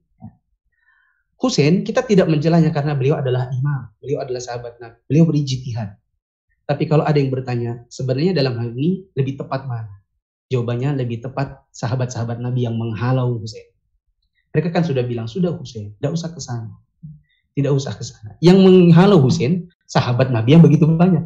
Abdullah bin Umar, Abu Sa'id al-Khudri, Abdullah bin Zubair, ya kan, dia saudaranya sendiri, begitu. Sudah diberitahukan, sudah, sudah. Ini masalah dunia. Ya, nggak usah pergi ke sana. Yang lebih tepat demikian karena mereka yang berbayat kepada Yazid. Adapun Hussein tidak dicela tapi ini adalah ijtihad. Beliau yang kata para ulama ijtihad sahabat Nabi atau ijtihad seorang hakim, orang yang yang memang layak berjitihad. Kalau benar dua pahala. Kalau salah satu pahala. Termasuk di antaranya ijtihad Hussein. Kemudian tidak boleh kita mengatakan bahwa Hussein itu ingin merebut kekuasaan. Karena kalau orang sampai salah paham, mereka akan mengira ini Muslim ini pemberontak, Hussein juga pemberontak. Ya. Kita katakan Hussein tidak bermaksud memberontak. Buktinya Hussein sempat mau pulang. Hmm. Kenapa lanjut ke Karbala? Gara-gara tuntutannya anak-anaknya Muslim bin Aqil yang sudah dibunuh. Kita mau ke sana karena kita mau nuntut balas. Hussein ikut karena permintaan mereka. Kemudian Hussein tidak mungkin untuk memberontak. Kenapa? Kalau mau memberontak, ngapain bawa 70 plus 18? Meninggalkan orang-orang Mekah dan Madinah. Bawa saja sekampung di Madinah dari Mekah. Berontak bareng gitu. Tapi kalau berontak cuma puluhan orang. Paham gak mas? Hmm. Ya, kalau dibilang, karena ada juga yang mengatakan Hussein itu berontak. Yang berpendapat demikian salah satunya adalah Hajjaj bin Yusuf. Sering kita baca di tadi. Dia mengatakan Hussein itu yang salah. Siapa suruh mau berontak? Makanya dia terbunuh. Kita katakan Hussein bukan mau berontak. Kalau dia berontak, dia pasti bawa orang Mekah. Bawa pasukan. Ya. Bawa pasukan dari sana. Ngapain bawa keluarga doang? Gitu. Kemudian eh, sikap kita terhadap wafatnya Hussein, kita katakan ini adalah kezaliman kepada Hussein. Dan kita mencela siapa yang membunuhnya, yaitu Ubaidullah. Kita mencela Shimar. Ya, dan konon ada namanya Sinan bin Anas. Inilah yang inilah yang penggal. Uh, siapa namanya? Uh, Hussein. Orang-orang ini dicela karena perbuatan, karena mereka durhaka. Karena perintah Yazid tidak untuk membunuh. tapi mereka berinisiatif membunuh. Terus mereka bagaimana? Jawabannya karena mereka adalah muslim yang berdosa karena membunuh cucu Nabi. Maka kita katakan mereka urusannya nanti di akhirat bersama Allah. Allah yang tentukan apakah mereka akan disiksa ataukah mereka justru diampuni. Kenapa bapaknya orang yang melakukan perbuatan dosa justru Allah ampuni. Jadi kita katakan ini urusan mereka di akhirat kita serahkan kepada Allah Taala. Tidak boleh men- tidak boleh melakukan sebagian perbuatan orang-orang yang mencambuki badan mereka. Ya, apa yang mereka mau lakukan dari mencambuki diri mereka sendiri? Oh ini kita mau merasakan bagi kata mereka ya, kita ini mau merasakan bagaimana Husain dulu menderita. Kita jawab, kalaupun Husain menderita ketika itu, kita tetap dilarang oleh Nabi melakukan hal-hal yang sifatnya meratapi takdir. Nabi SAW mengatakan dalam riwayat Bukhari, Muslim At-Tirmidzi, "Laisa minna man daraba al-khududa wa syaqqa al-juyuba wa da'a bi da'wa jahiliyah." Nabi SAW melarang, Nabi SAW mengatakan bukan golongan kami, bukan orang muslim yang benar, yang menampar-nampar pipi, yang merobek-robek baju, yang menyeru dengan seruan-seruan jahiliyah, maksudnya merata. Ya. Bukan orang muslim yang benar, yang meratapi dengan begitu. Sekarang Anda tanya, mana yang lebih parah? Tampar-tampar pipi atau ngetok-ngetok kepala dengan pisau? Nampar pipi aja nggak boleh. Nggak boleh. Apalagi yang lebih parah dari itu. Mana lebih parah? Mencambuki diri dengan pisau ataukah merobek baju? Mencambuk Yang mana yang lebih yang lebih mending? Merobek. Merobek Ustaz. eh, merobek baju. Itu saja nggak nggak dibolehin oleh Nabi. Apalagi mencambuki diri dengan pisau. Di diri Ustaz. ya. Kemudian teman-teman yang dirahmati Allah, eh, pertanyaannya lebih lebih lebih mulia mana? Husain atau kakaknya Hasan? Hmm, Jawabannya sepakat para ulama yang lebih utama adalah Hasan. Hasan. Kenapa gitu? Hasan itu dulu. Ya. Oke. Hasan lebih utama. Ya, Oke. Hasan lebih utama dan wafatnya dengan racun. Kalau begitu, kenapa kalian tidak meratapi kematian Hasan yang lebih utama daripada Husain? Kalau gitu ikut juga minum racun. Jadi kan tahu rasanya dia racun. Mana lebih utama? Husain apa Nabi Sallallahu Alaihi Wasallam? Nabi. Allah. Kenapa kalian tidak meratapi kematian Nabi? Kenapa yang tiap tahun kalian peringati adalah Husain. Husain? Mana lebih utama? Husain atau bapaknya? Ali bin Abi Thalib. Ali. Ali. Ali wafat dibunuh. Kenapa kalian tidak meratapi Ali? Tuh. Mau tahu kenapa? Kenapa? Karena Husain, kalau antum ikut pernah baca di para tabiin, kita sudah sering baca. Husain menikah dengan putri Persia, Oh. Raja Yazdiga. ya, yang kemudian melahirkan anak yaitu Zainal Abidin, yang baru kita baca baru beberapa hari yang lalu. Iya. Ya. Husain menikah dengan putri Yazdiga. Dari mana? Dari Persia. Tahukah orang-orang Syiah? Mereka memang aslinya agama Majusi. Majusi dari mana? Sih. dari Persia. Syiah itu aslinya Majusi, ya, eh, mix dengan Yahudi.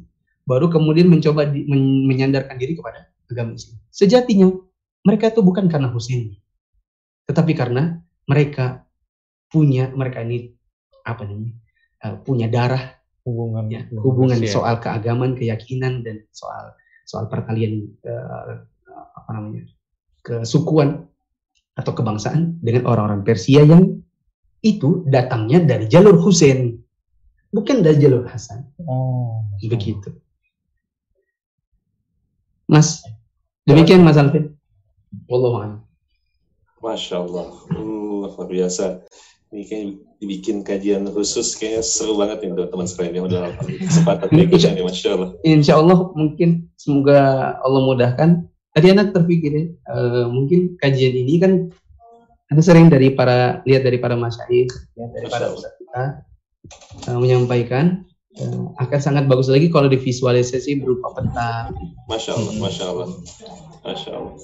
Semoga Allah mudahkan.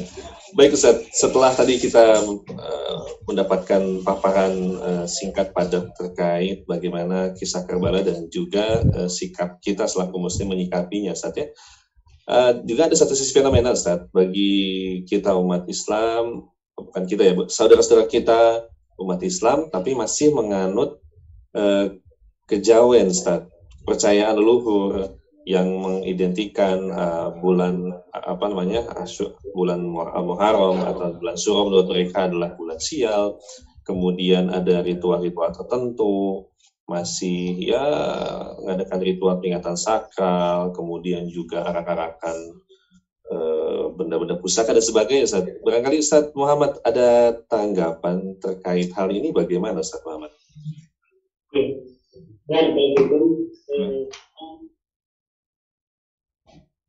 apa yang telah di apa sebutkan oleh Ustaz Muflih tentang anehnya orang-orang Syiah ya, dan lain sebagainya. Ini juga ada keanehan yang lain yang terjadi juga di bulan Muharram yaitu tentang masalah surah ya.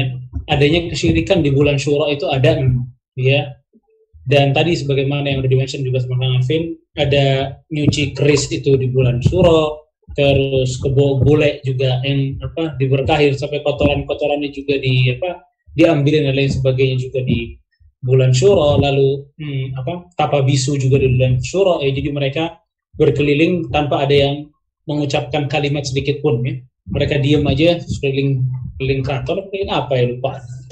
Wah hasil banyak lah ya hal-hal tersebut gitu ya. Dan memang salah satu yang sangat identik sekali adalah mereka tidak banyak dari mereka ini tidak mengadakan acara pernikahan di bulan Syuro itu nggak boleh ya atau hajatan-hajatan hajatan di bulan-bulan ini di bulan Syura ini nggak boleh. Ya kenapa? Karena sial. Tentu ini akidah yang Rasul datang untuk menghancurkan akidah itu.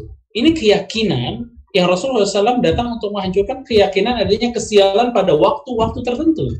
Ya bahkan Rasul kita alaihi salatu wassalam dalam hadis yang cukup jelas karena keyakinan sial itu namanya tiarah.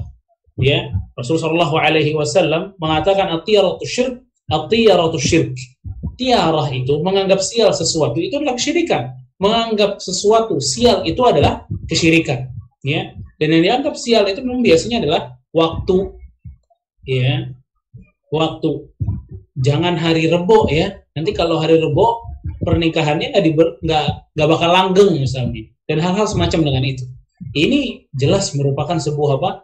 Kesyirikan ya yang Rasul SAW katakan juga atiyaratu syirik menganggap sial sesuatu adalah bagian dari kesyirikan. Ya maka la haula wala ini membahayakan sekali. Kalau sampai ada yang beranggapan kalau bulan Muharram ini atau bulan Syura ini adalah bulan yang penuh dengan sial ya. Belum lagi kalau masalah apa namanya tapa bisu tadi yang muter-muter diam. Ini kita perlu mengetahui apa apa kenapa kenapa anda melakukan jalan-jalan sambil diem gitu nggak ngomong maksudnya nggak boleh makan nggak boleh minum nggak boleh nggak boleh ngerokok ya nggak boleh apa lagi ya semuanya nggak boleh intinya jalan kaki doang muter ya kalau dia lakukan itu karena dalam mendekatkan diri kepada Allah Subhanahu wa taala jelas ini perbuatan bid'ah. Ya. Kalau dia melakukan ini mendekatkan diri kepada roh-roh atau tuhan-tuhan yang lain selain Allah Subhanahu wa taala ini jelas syirik. Ya, maka nggak bakal keluar dari dua hal ini. Jadi dua-duanya membahayakan, dua-duanya membahayakan. Dan fenomena yang paling menyakitkan memang masalah yang paling apa? Mungkin nanti juga ngelihatnya aneh ya. Adanya apa kebo bule kebo bule. Kebo bule itu sapi ya. Sapi yang apa ya? Diperbutkan kotorannya Ustaz. Iya, kotorannya diperebutin luar biasa. Ya, kotorannya diperebutkan. La haula wala quwata illa billah. Maka keberkahan, ini masalah keberkahan ini. Sering banget saya sampaikan juga bahwa kaidah dalam keberkahan itu keberkahan dari Allah. Bukan dari A, B, C, bukan. Rasul aja yang waktu itu dari jari jemarinya Rasulullah SAW keluar air sampai Rasul mengatakan hayya al tahurin mubarak kemarilah kalian konsumsilah hal yang berkah ini jadi air-airnya yang keluar dari sisi-sisi jari Rasulullah SAW itu ada yang dipakai wudhu, ada yang dipakai mandi, ada yang dipakai minum ya namun setelah mereka mendapatkan air tersebut air, air yang sangat berkah apa kata Rasulullah SAW wal barakatu minallah dan keberkahan itu berasal dari Allah. Ya. Jadi keberkahan kita bisa ngomong ini berkah itu butuh ayat atau hadis Rasulullah SAW. Ya, butuh ayat atau hadis Rasulullah Alaihi Wasallam. Maka sebagaimana yang tadi saya sebutkan juga, ya puasa Tasu'a, puasa tanggal 9 demi menyelisihi orang-orang kufar ya. Lah ini malah orang-orang yang mengatakan dirinya Islam malah memiripkan diri dengan kesyirikan yang pernah terjadi di zaman jahiliyah. Quwata illa billah. Barakallahu Wafik barakallah Ustaz. Masya Allah. Ya semoga kajian yang singkat ini bisa menjadi sebuah jalan faedah buat kita bisa mengevaluasi diri dan juga tentunya mengingatkan kerabat kita ya Masya Allah. Baik rekan-rekan sekalian, Ustaz dan juga jamaah sekalian, Masya Allah sudah pukul 21.12 waktu Indonesia bagian Barat tetapi sudah pukul 22 lebih 12 nih ya di waktu Indonesia bagian tengah di balik papan Masya Allah. Tapi Alhamdulillah saya masih menyiapkan waktu. Mungkin kita berikan kesempatan kali ini terbatas ya. Untuk pertama mungkin kita akan angkat pertanyaan di CH terlebih dahulu, uh, Eca. Baik, kita akan uh, berikan kesempatan teman-teman yang berada di Clubhouse. Bagi yang akan bertanya silakan untuk raise hand. Nanti Ahreza akan coba angkat satu dulu ya. Baik, dan siap-siap ya di eksesi nanti akan ada sesi kuis dengan hadiah-hadiah persembahan dari Samase, kemudian juga baik Kipti menuju Izzah dan juga Krus.id. Baik.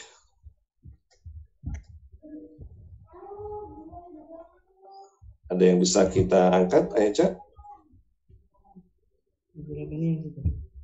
Hmm. Baik, kita akan coba uh, angkat pertanyaan di Clubhouse.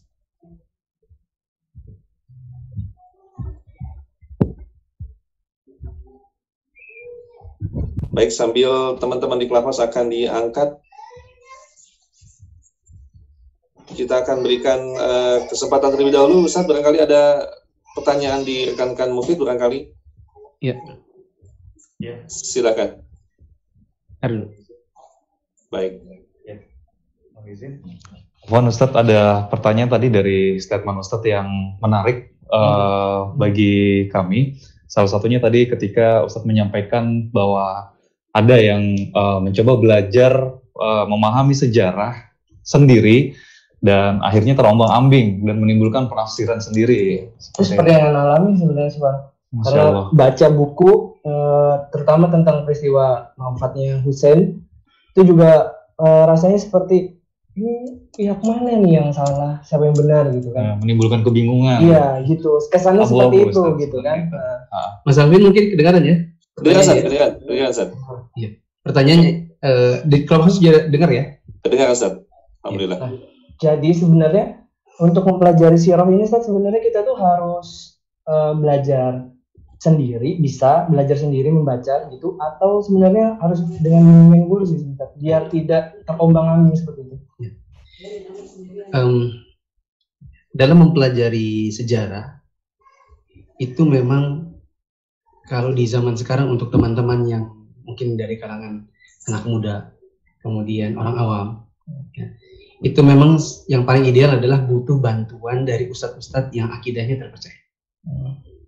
Karena untuk memahami sebuah masalah, mengambil sebuah kesimpulan itu kan butuh orang-orang yang memang diyakini berilmu. Ya. Sehingga bisa teman-teman dapatkan dari kajian-kajian sirah nabawiyah yang dibawakan oleh pusat-pusat yang kita yakin dengan kapasitas keilmuannya dan kita yakin kelurusan akidahnya. Karena kalau sampai salah-salah kita bisa jatuh ke dalam orang-orang yang mungkin secara retorika bagus, menyampaikannya urut-urut runut gitu bahkan dengan papan tulis, oh, semuanya digambarkan. Tapi ternyata kita tidak sadar kita jatuh ke dalam pemahaman yang justru salah. Seperti sebagian orang yang uh, mereka punya literatur yang mungkin bagus, kajiannya juga tertata. Ternyata di situ mencelah Muawiyah. Dikatakan Muawiyah ini orang KKN uh, ngasih apa namanya kekilafahan kepada anaknya sendiri. Yazidnya juga begitu orang itu suka main perempuan, suka gini gini gini. Padahal itu semua adalah uh, tuduhan-tuduhan yang tidak punya dasar sama sekali.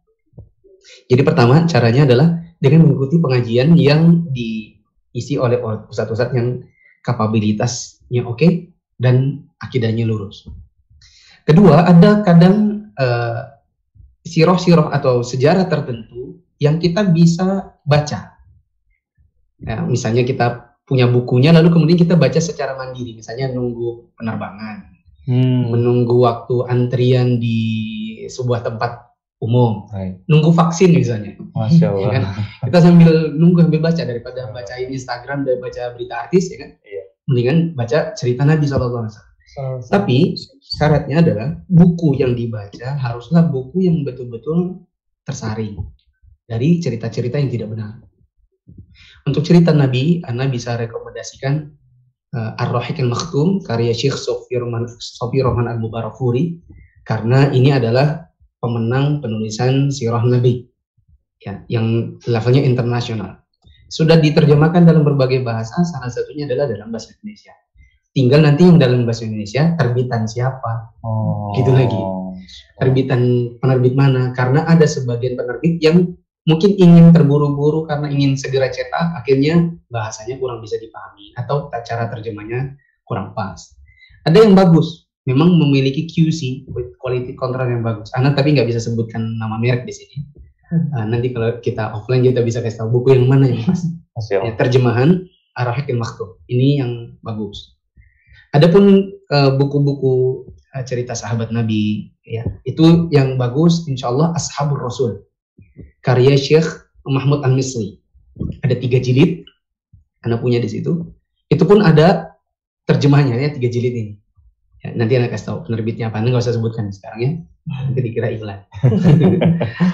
Kemudian eh, untuk para tabiin, ya, para sahabat dengan yang biasa kita baca, ini memang kadang ada terselip hadis-hadis yang kurang pas, yang kurang sahih, meskipun maksudnya bagus, ya, meskipun eh, apa kontennya kayaknya keren, ya, tapi hadisnya tidak tidak sahih. Maka memang perlu menyaring buku yang mana yang kita baca, seperti itu. Berarti kurang lebih pertama melalui bimbingan para ustadz yang kedua, bisa baca mandiri dengan syarat bukunya terpercaya, baik Percaya. secara penulis maupun secara terjemah. Ya.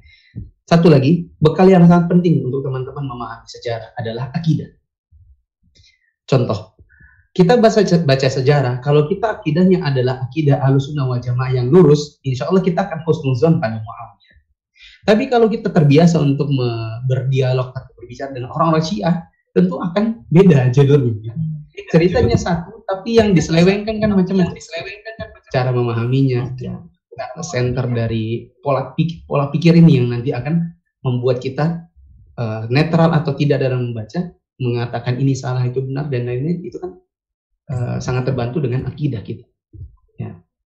Contoh satu hal. Ini satu aja contoh satu akidah terhadap sahabat Nabi Akidah al-sunnah wal jamaah adalah menganggap semua nabi adalah orang-orang yang adil. Lepas dari ada kekurangan.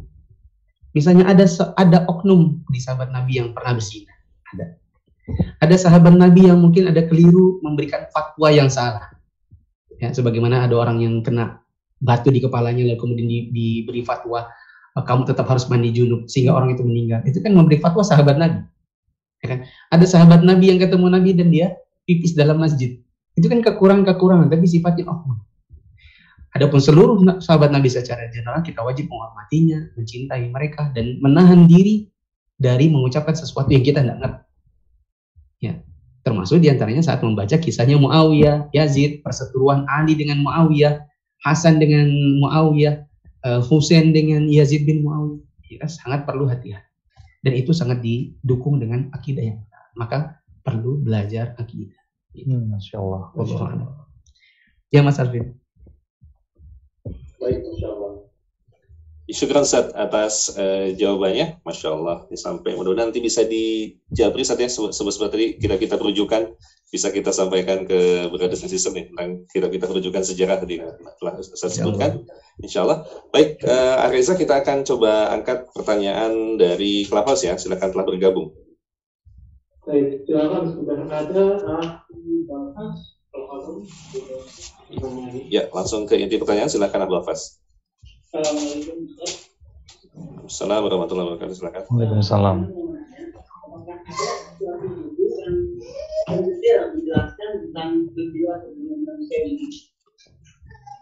Baik, silakan mungkin ke Ustadz Muhammad barangkali, Ustadz Mufti. Alhamdulillah. Masya Allah. silakan Ustadz Mufti. Khusus tentang pembahasan kerabalan nih, Ustadz.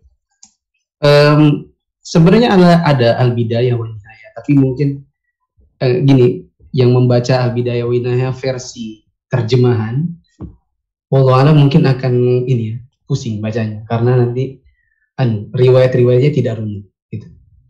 Eh, apa yang Anda bacakan tadi itu Anda ringkas dengan jalur maju. Ya, maju terus jalurnya dari kitab Hikbah Minat Tarikh karya Syekh Utsman Al-Khamis.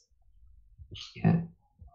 Dan beliau punya kajian ini di YouTube versi Arabnya di Ar- Arabnya beliau.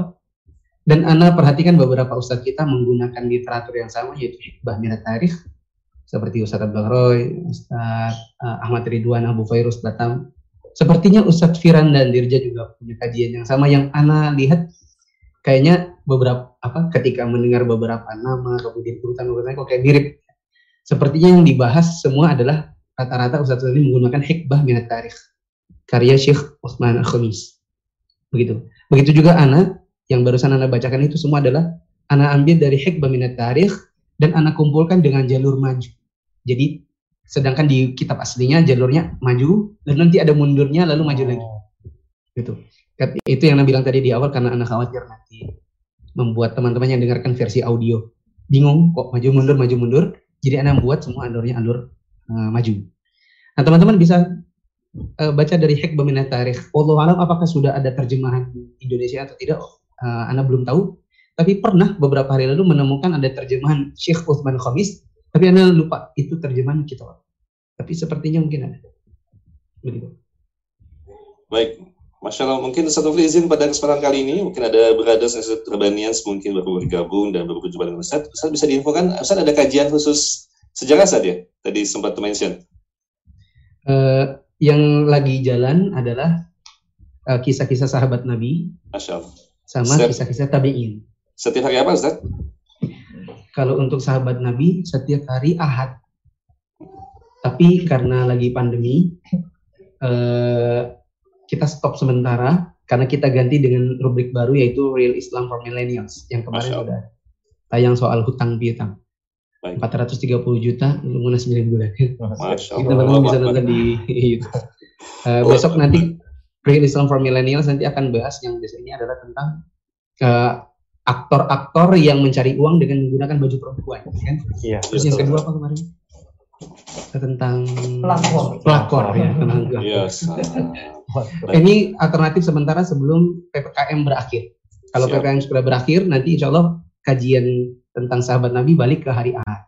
Untuk tabiin kita masih jalan di hari Sabtu malam. Tapi semuanya w, w wita ya mas, bukan w Iya. Betul. Masya Allah, Alhamdulillah. Inilah kesempatan kita untuk kolaborasi, saling bertukar informasi, tentunya juga ilmu ya, Masya Allah. Teman-teman bisa lihat untuk program dari Ustadz Mufli di YouTube, Ustadz Mufli Safitra Official, dan juga di Movie TV, dan juga dan juga silakan untuk bisa melihat program-program di Rabanias. Masya Allah. Baik, Mas, saya sangat yakin banyak sekali pertanyaan yang akan masuk, tapi sudah pukul 21.25 waktu Indonesia Barat, dan pukul 22.25 waktu Indonesia bagian tengah, Masya Allah. Kita akan langsung saja ya, akan menyiapkan eh, kuis yang telah disiapkan hadiah menarik yang akan disiapkan oleh Sama Stephen, menyiapkan eh, apparel muslim tentunya. Kemudian juga ada cruise.id dengan apa- apparel eh, t-shirt dan, sebagainya. Kemudian juga ada Bayi Kipti. Bayi Kipti juga telah menyiapkan eh, banyak hadiah berupa homemade halal food yang higienis dan juga ada men- menuju izah dari program pelatihan scale up dan juga skill up usaha teman-teman semua. Masya Allah. Baik, kita akan bersiap-siap ya. Dan kita akan pertanyaan kuisnya eh, kita akan dahulukan dan maksudkan untuk yang di eh, Clubhouse ya, mohon izin Ustaz. Baik, telah karena telah bergabung Alhamdulillah eh, 359 jamaah di Clubhouse. Silakan kita akan bersiap-siap, Ayah akan membantu ya. Baik, pertanyaan pertama mungkin dari Ustaz Muhammad terlebih dahulu. Kami silakan.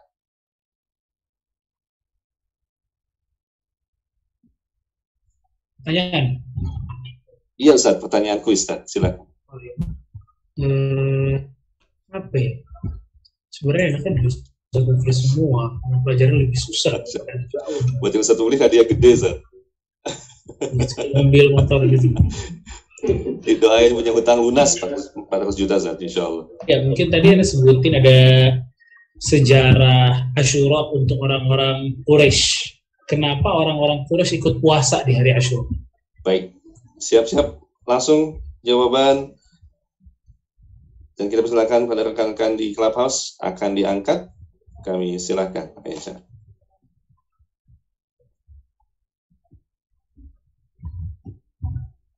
Salam. Waalaikumsalam dengan Arya. Iya. Ya, silakan. Ya.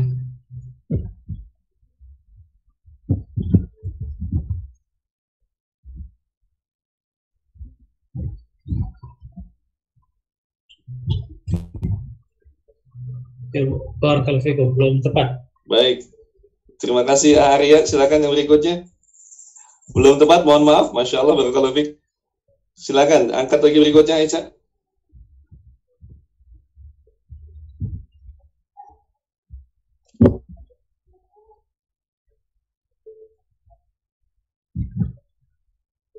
Ya. Ya, silakan Fitri langsung ke jawabannya.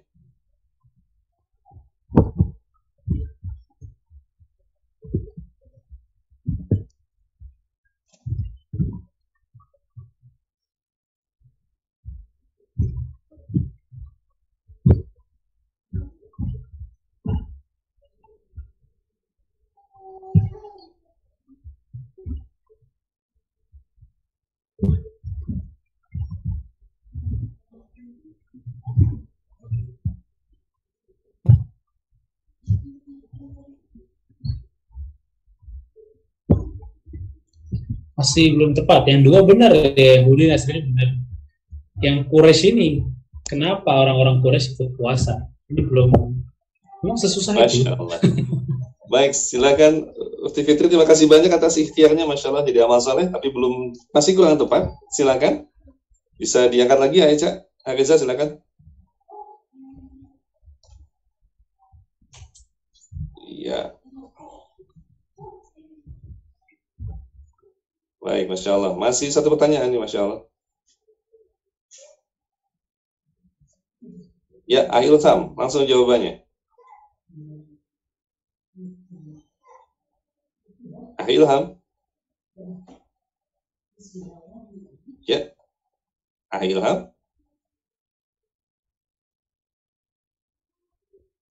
Tiga. Dua. Satu. Afwan bisa diganti ah Eca? Ya. Baik teman-teman sekalian. Silakan untuk bisa langsung raise hand dan akan menjawab silakan. Telah ada hadiah menarik yang disiapkan oleh supporter kita pada malam ini. Dari Samase menuju Iza, kemudian Baik Kipti, dan juga dari Cruise.id. Ya, Atia akan langsung, silakan.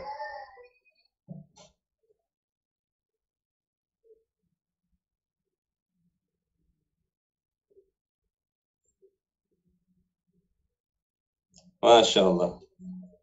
Alhamdulillah, barakallahu fiik. Uti Tiara, silakan untuk bisa langsung screenshot ya. Untuk screenshot dan langsung untuk bisa klaim hadiahnya ke DM Instagram Drabanias.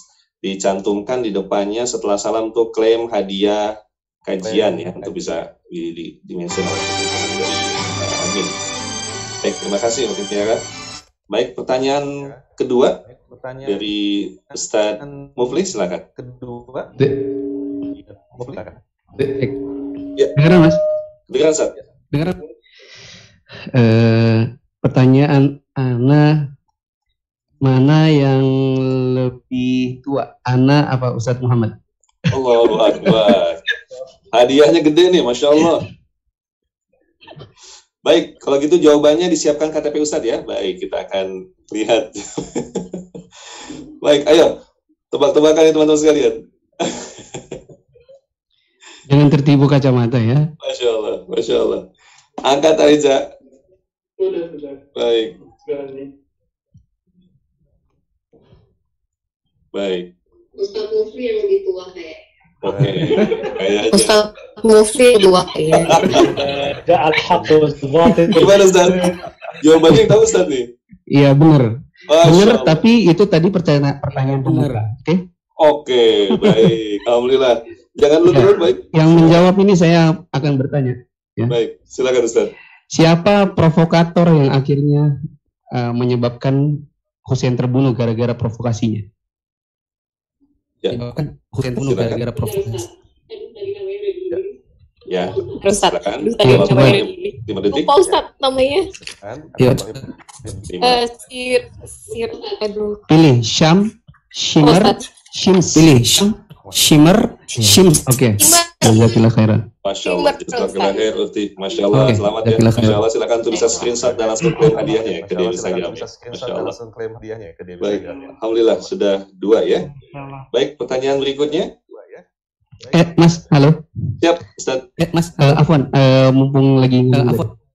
Eh, Anda sudah dapat nih infonya bahwa Hikmah Minat Tarikh ada versi Indonesianya. Alhamdulillah, Judulnya inilah faktanya.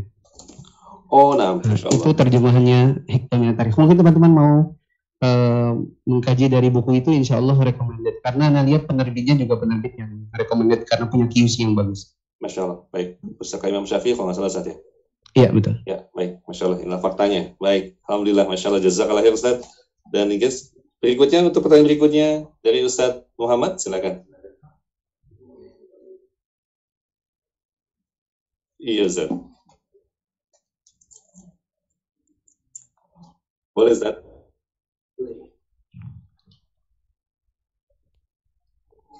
bebas kan? Mau tanya ini gampang sih. Ya tadi eh, disebutkan sama Ustaz Muflih ada satu usaha.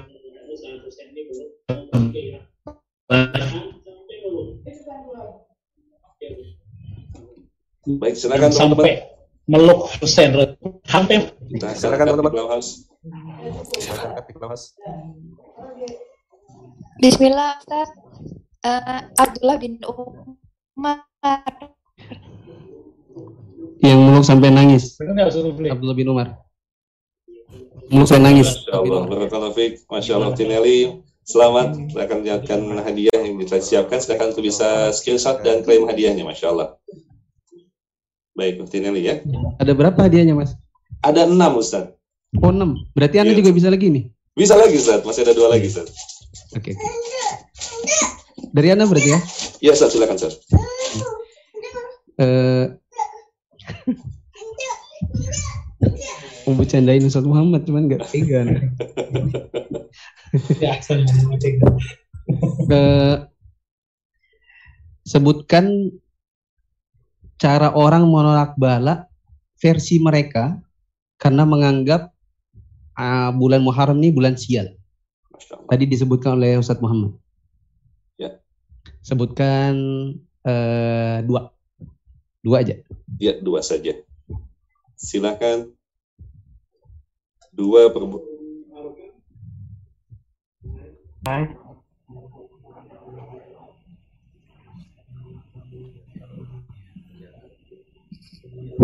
Ya, silakan.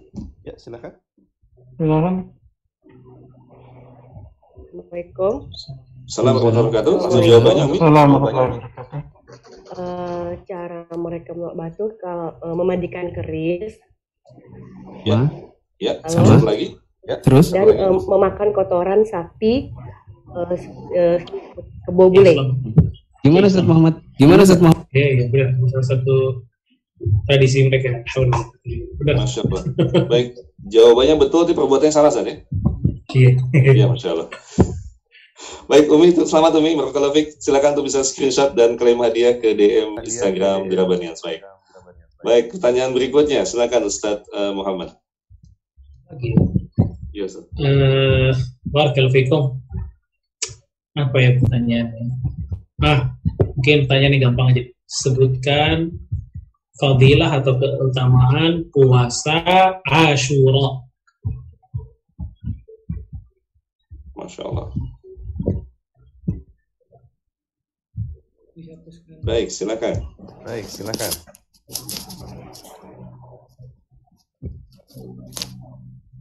Bismillah. Ya, silakan. Halo. Silakan. Eh, Silakan, keutamaan puasa Asyura itu dihapuskannya dosa setahun yang lalu. Iya, betul. Barakallahu fikum. Ya, betul. Masya Allah. Barakallahu fiik. Akhlaudai, selamat ya. Jadi silakan untuk screenshot dan langsung klaim ke DM Instagram ya, Masya Allah.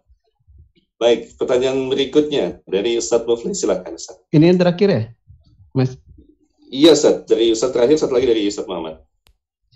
Anda dari tadi yang jawab akwat semua kayaknya. Ini luar biasa. Bisa nggak yang jawab laki-laki?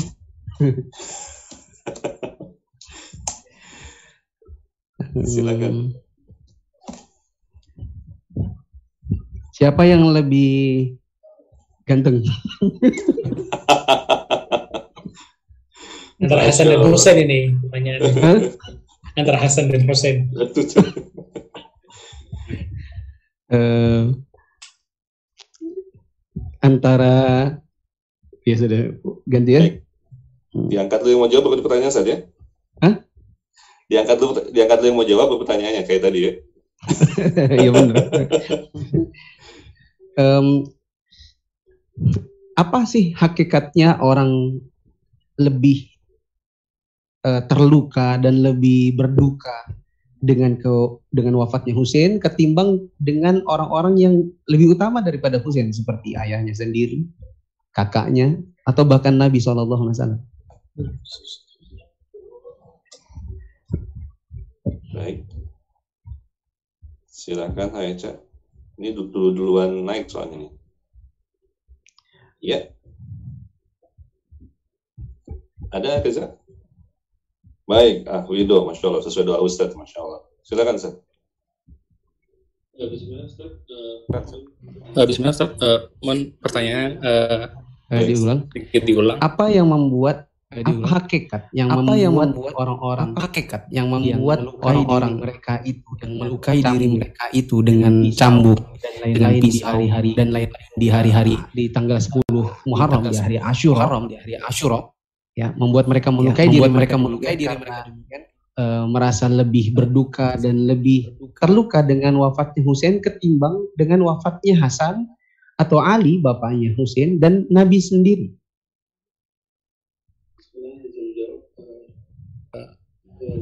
Eh, berikut eh, bentuk penebusan atau penyesalan dari pengkhianatan terhadap Husain karena eh, dukungannya itu terkait dengan eh, di Kufah. Kemudian kalau dari segi eh, apa namanya Syiah sendiri bentuk dari sebuah fakta di mana eh, garis keturunan dari putri Persia yang memiliki anak Zainal Abidin yang mana Persia sendiri sebagai agama Majusi di mana adanya pertalian antara sejarah Husain terhadap suku dari agama Majusi di Syiah. Mungkin kalau hadiahnya bisa dibagi setengah enggak enggak ya? ya jadi intinya karena orang-orang Syiah itu memang aslinya adalah dibawa oleh orang Yahudi, Majusi dan kemudian berkedok Islam. ya. Jadi agama asli mereka lalu kemudian itu turun kepada Hus kepada cucu keturunan Husain karena Husain menikah dengan wanita dari Persia. Ya memang agak Oke, nggak apa-apa. Eh, saya anggap benar saja. Masya Allah. mungkin maksudnya maksudnya iya gitu ya. Eh, tinggal tata kalimatnya. aja. Masya Allah. Barakallahu fiik, ah, Wido, selamat ya, Masya Allah. Baik, Masya Allah. Silakan Awido untuk di screenshot dan bisa dilaporkan ke DM di klaim hadiah di DM Baik, Masya Instagram. Allah. Terima kasih banyak atas partisipasi rekan-rekan sekalian ya. Telah ada hadiah yang nanti akan dikirimkan ke teman-teman. Hadiah dari Samase, kemudian juga dari Drabanian Sisa. Ya, akan ada hadiah yang telah disiapkan oleh teman-teman support dari Samase, Drabanian Iza, kemudian juga dari Baikipti, tentunya dan juga terus.id. Masya Allah, dan kita telah berada di akhir acara. Barangkali ada eh, penutup Ustadz dari Ustadz Muhammad, Ustadz Mufli, kami silakan. Baik, Karena Mufli. nggak ada mungkin juga sudah eh, Baik. sangat cukup. Baik, Masya Allah. eh, eh, mungkin terima kasih dulu, jazakumullah khairan Masya Allah. untuk Ustadz Muhammad khususnya yang sudah eh, berbaik hati dan rendah hati mau berduet dengan Ana. Masya Allah. Eh, eh, dan juga teman-teman di Robbanian dan para pemirsa yang mengikuti kajian ini baik di Clubhouse maupun di YouTube Muflis Afitra dan YouTube Tirobanians. Semoga Allah menjadikan pertemuan kita pada hari ini sebagai tambahan ilmu dan pahala untuk kita di hari kiamat. Nah, mungkin ini saja. Masya Allah. Mungkin Anda cuma satu, Kang Alvin, Anda minta catatan soal muflih tadi itu. Bisa dikirim ke Anda, tadi ceritain, kan ditulis tuh. Bisa dikirim ke Allah. Anda, Ustaz. Terus sekarang sebar ke Ustaz. Insya Allah nanti anak ini Ustaz, anak lengkapin terjemahannya, kemudian dicetak nanti antum beli ya. Masya Kelamaan Ustaz. Masya Allah. Barakallahu fikum. Masya Allah. Syukran Ustazuna. Masya Allah. Jazakumullah khair kepada Ustaz Muflis Safitra MSC dan juga Ustaz Muhammad Syar'i LC yang telah memberikan waktu dan kesempatan kepada kita semua. Demikian kajian kita pada malam ini, teman-teman Drabanias yang menyimak mau di YouTube Drabanias maupun di Clubhouse Drabanias dan juga di YouTube Ustadz Muflis Safitra Official. Terima kasih banyak atas kesempatan dan waktunya. Semoga memudahkan kita untuk bisa kembali berjumpa di pertemuan berikutnya. Dan sekali lagi, senang sekali kita bisa collab bareng, bisa mendapatkan banyak faedah dan mohon maaf segala kekurangan. Dan kembali ucapkan terima kasih kepada yang telah support pada Samase, baik Kipti, Kurs.id, dan juga menuju Iza. Dan terus semangat untuk bisa menuntut ilmu. Kita akan akhiri majlis kita dengan membaca doa penutup majlis. Subhanakallahumma bihamdik. Asyadu an la ilaha ila anta astaghfiruka wa atubu laik. Wa sallallahu ala nabiyyina Muhammadin wa ala alihi wa sahbihi wa salam. Wassalamualaikum warahmatullahi wabarakatuh. Waalaikumsalam warahmatullahi wabarakatuh. Waalaikumsalam Warahmatullahi wabarakatuh. Ya.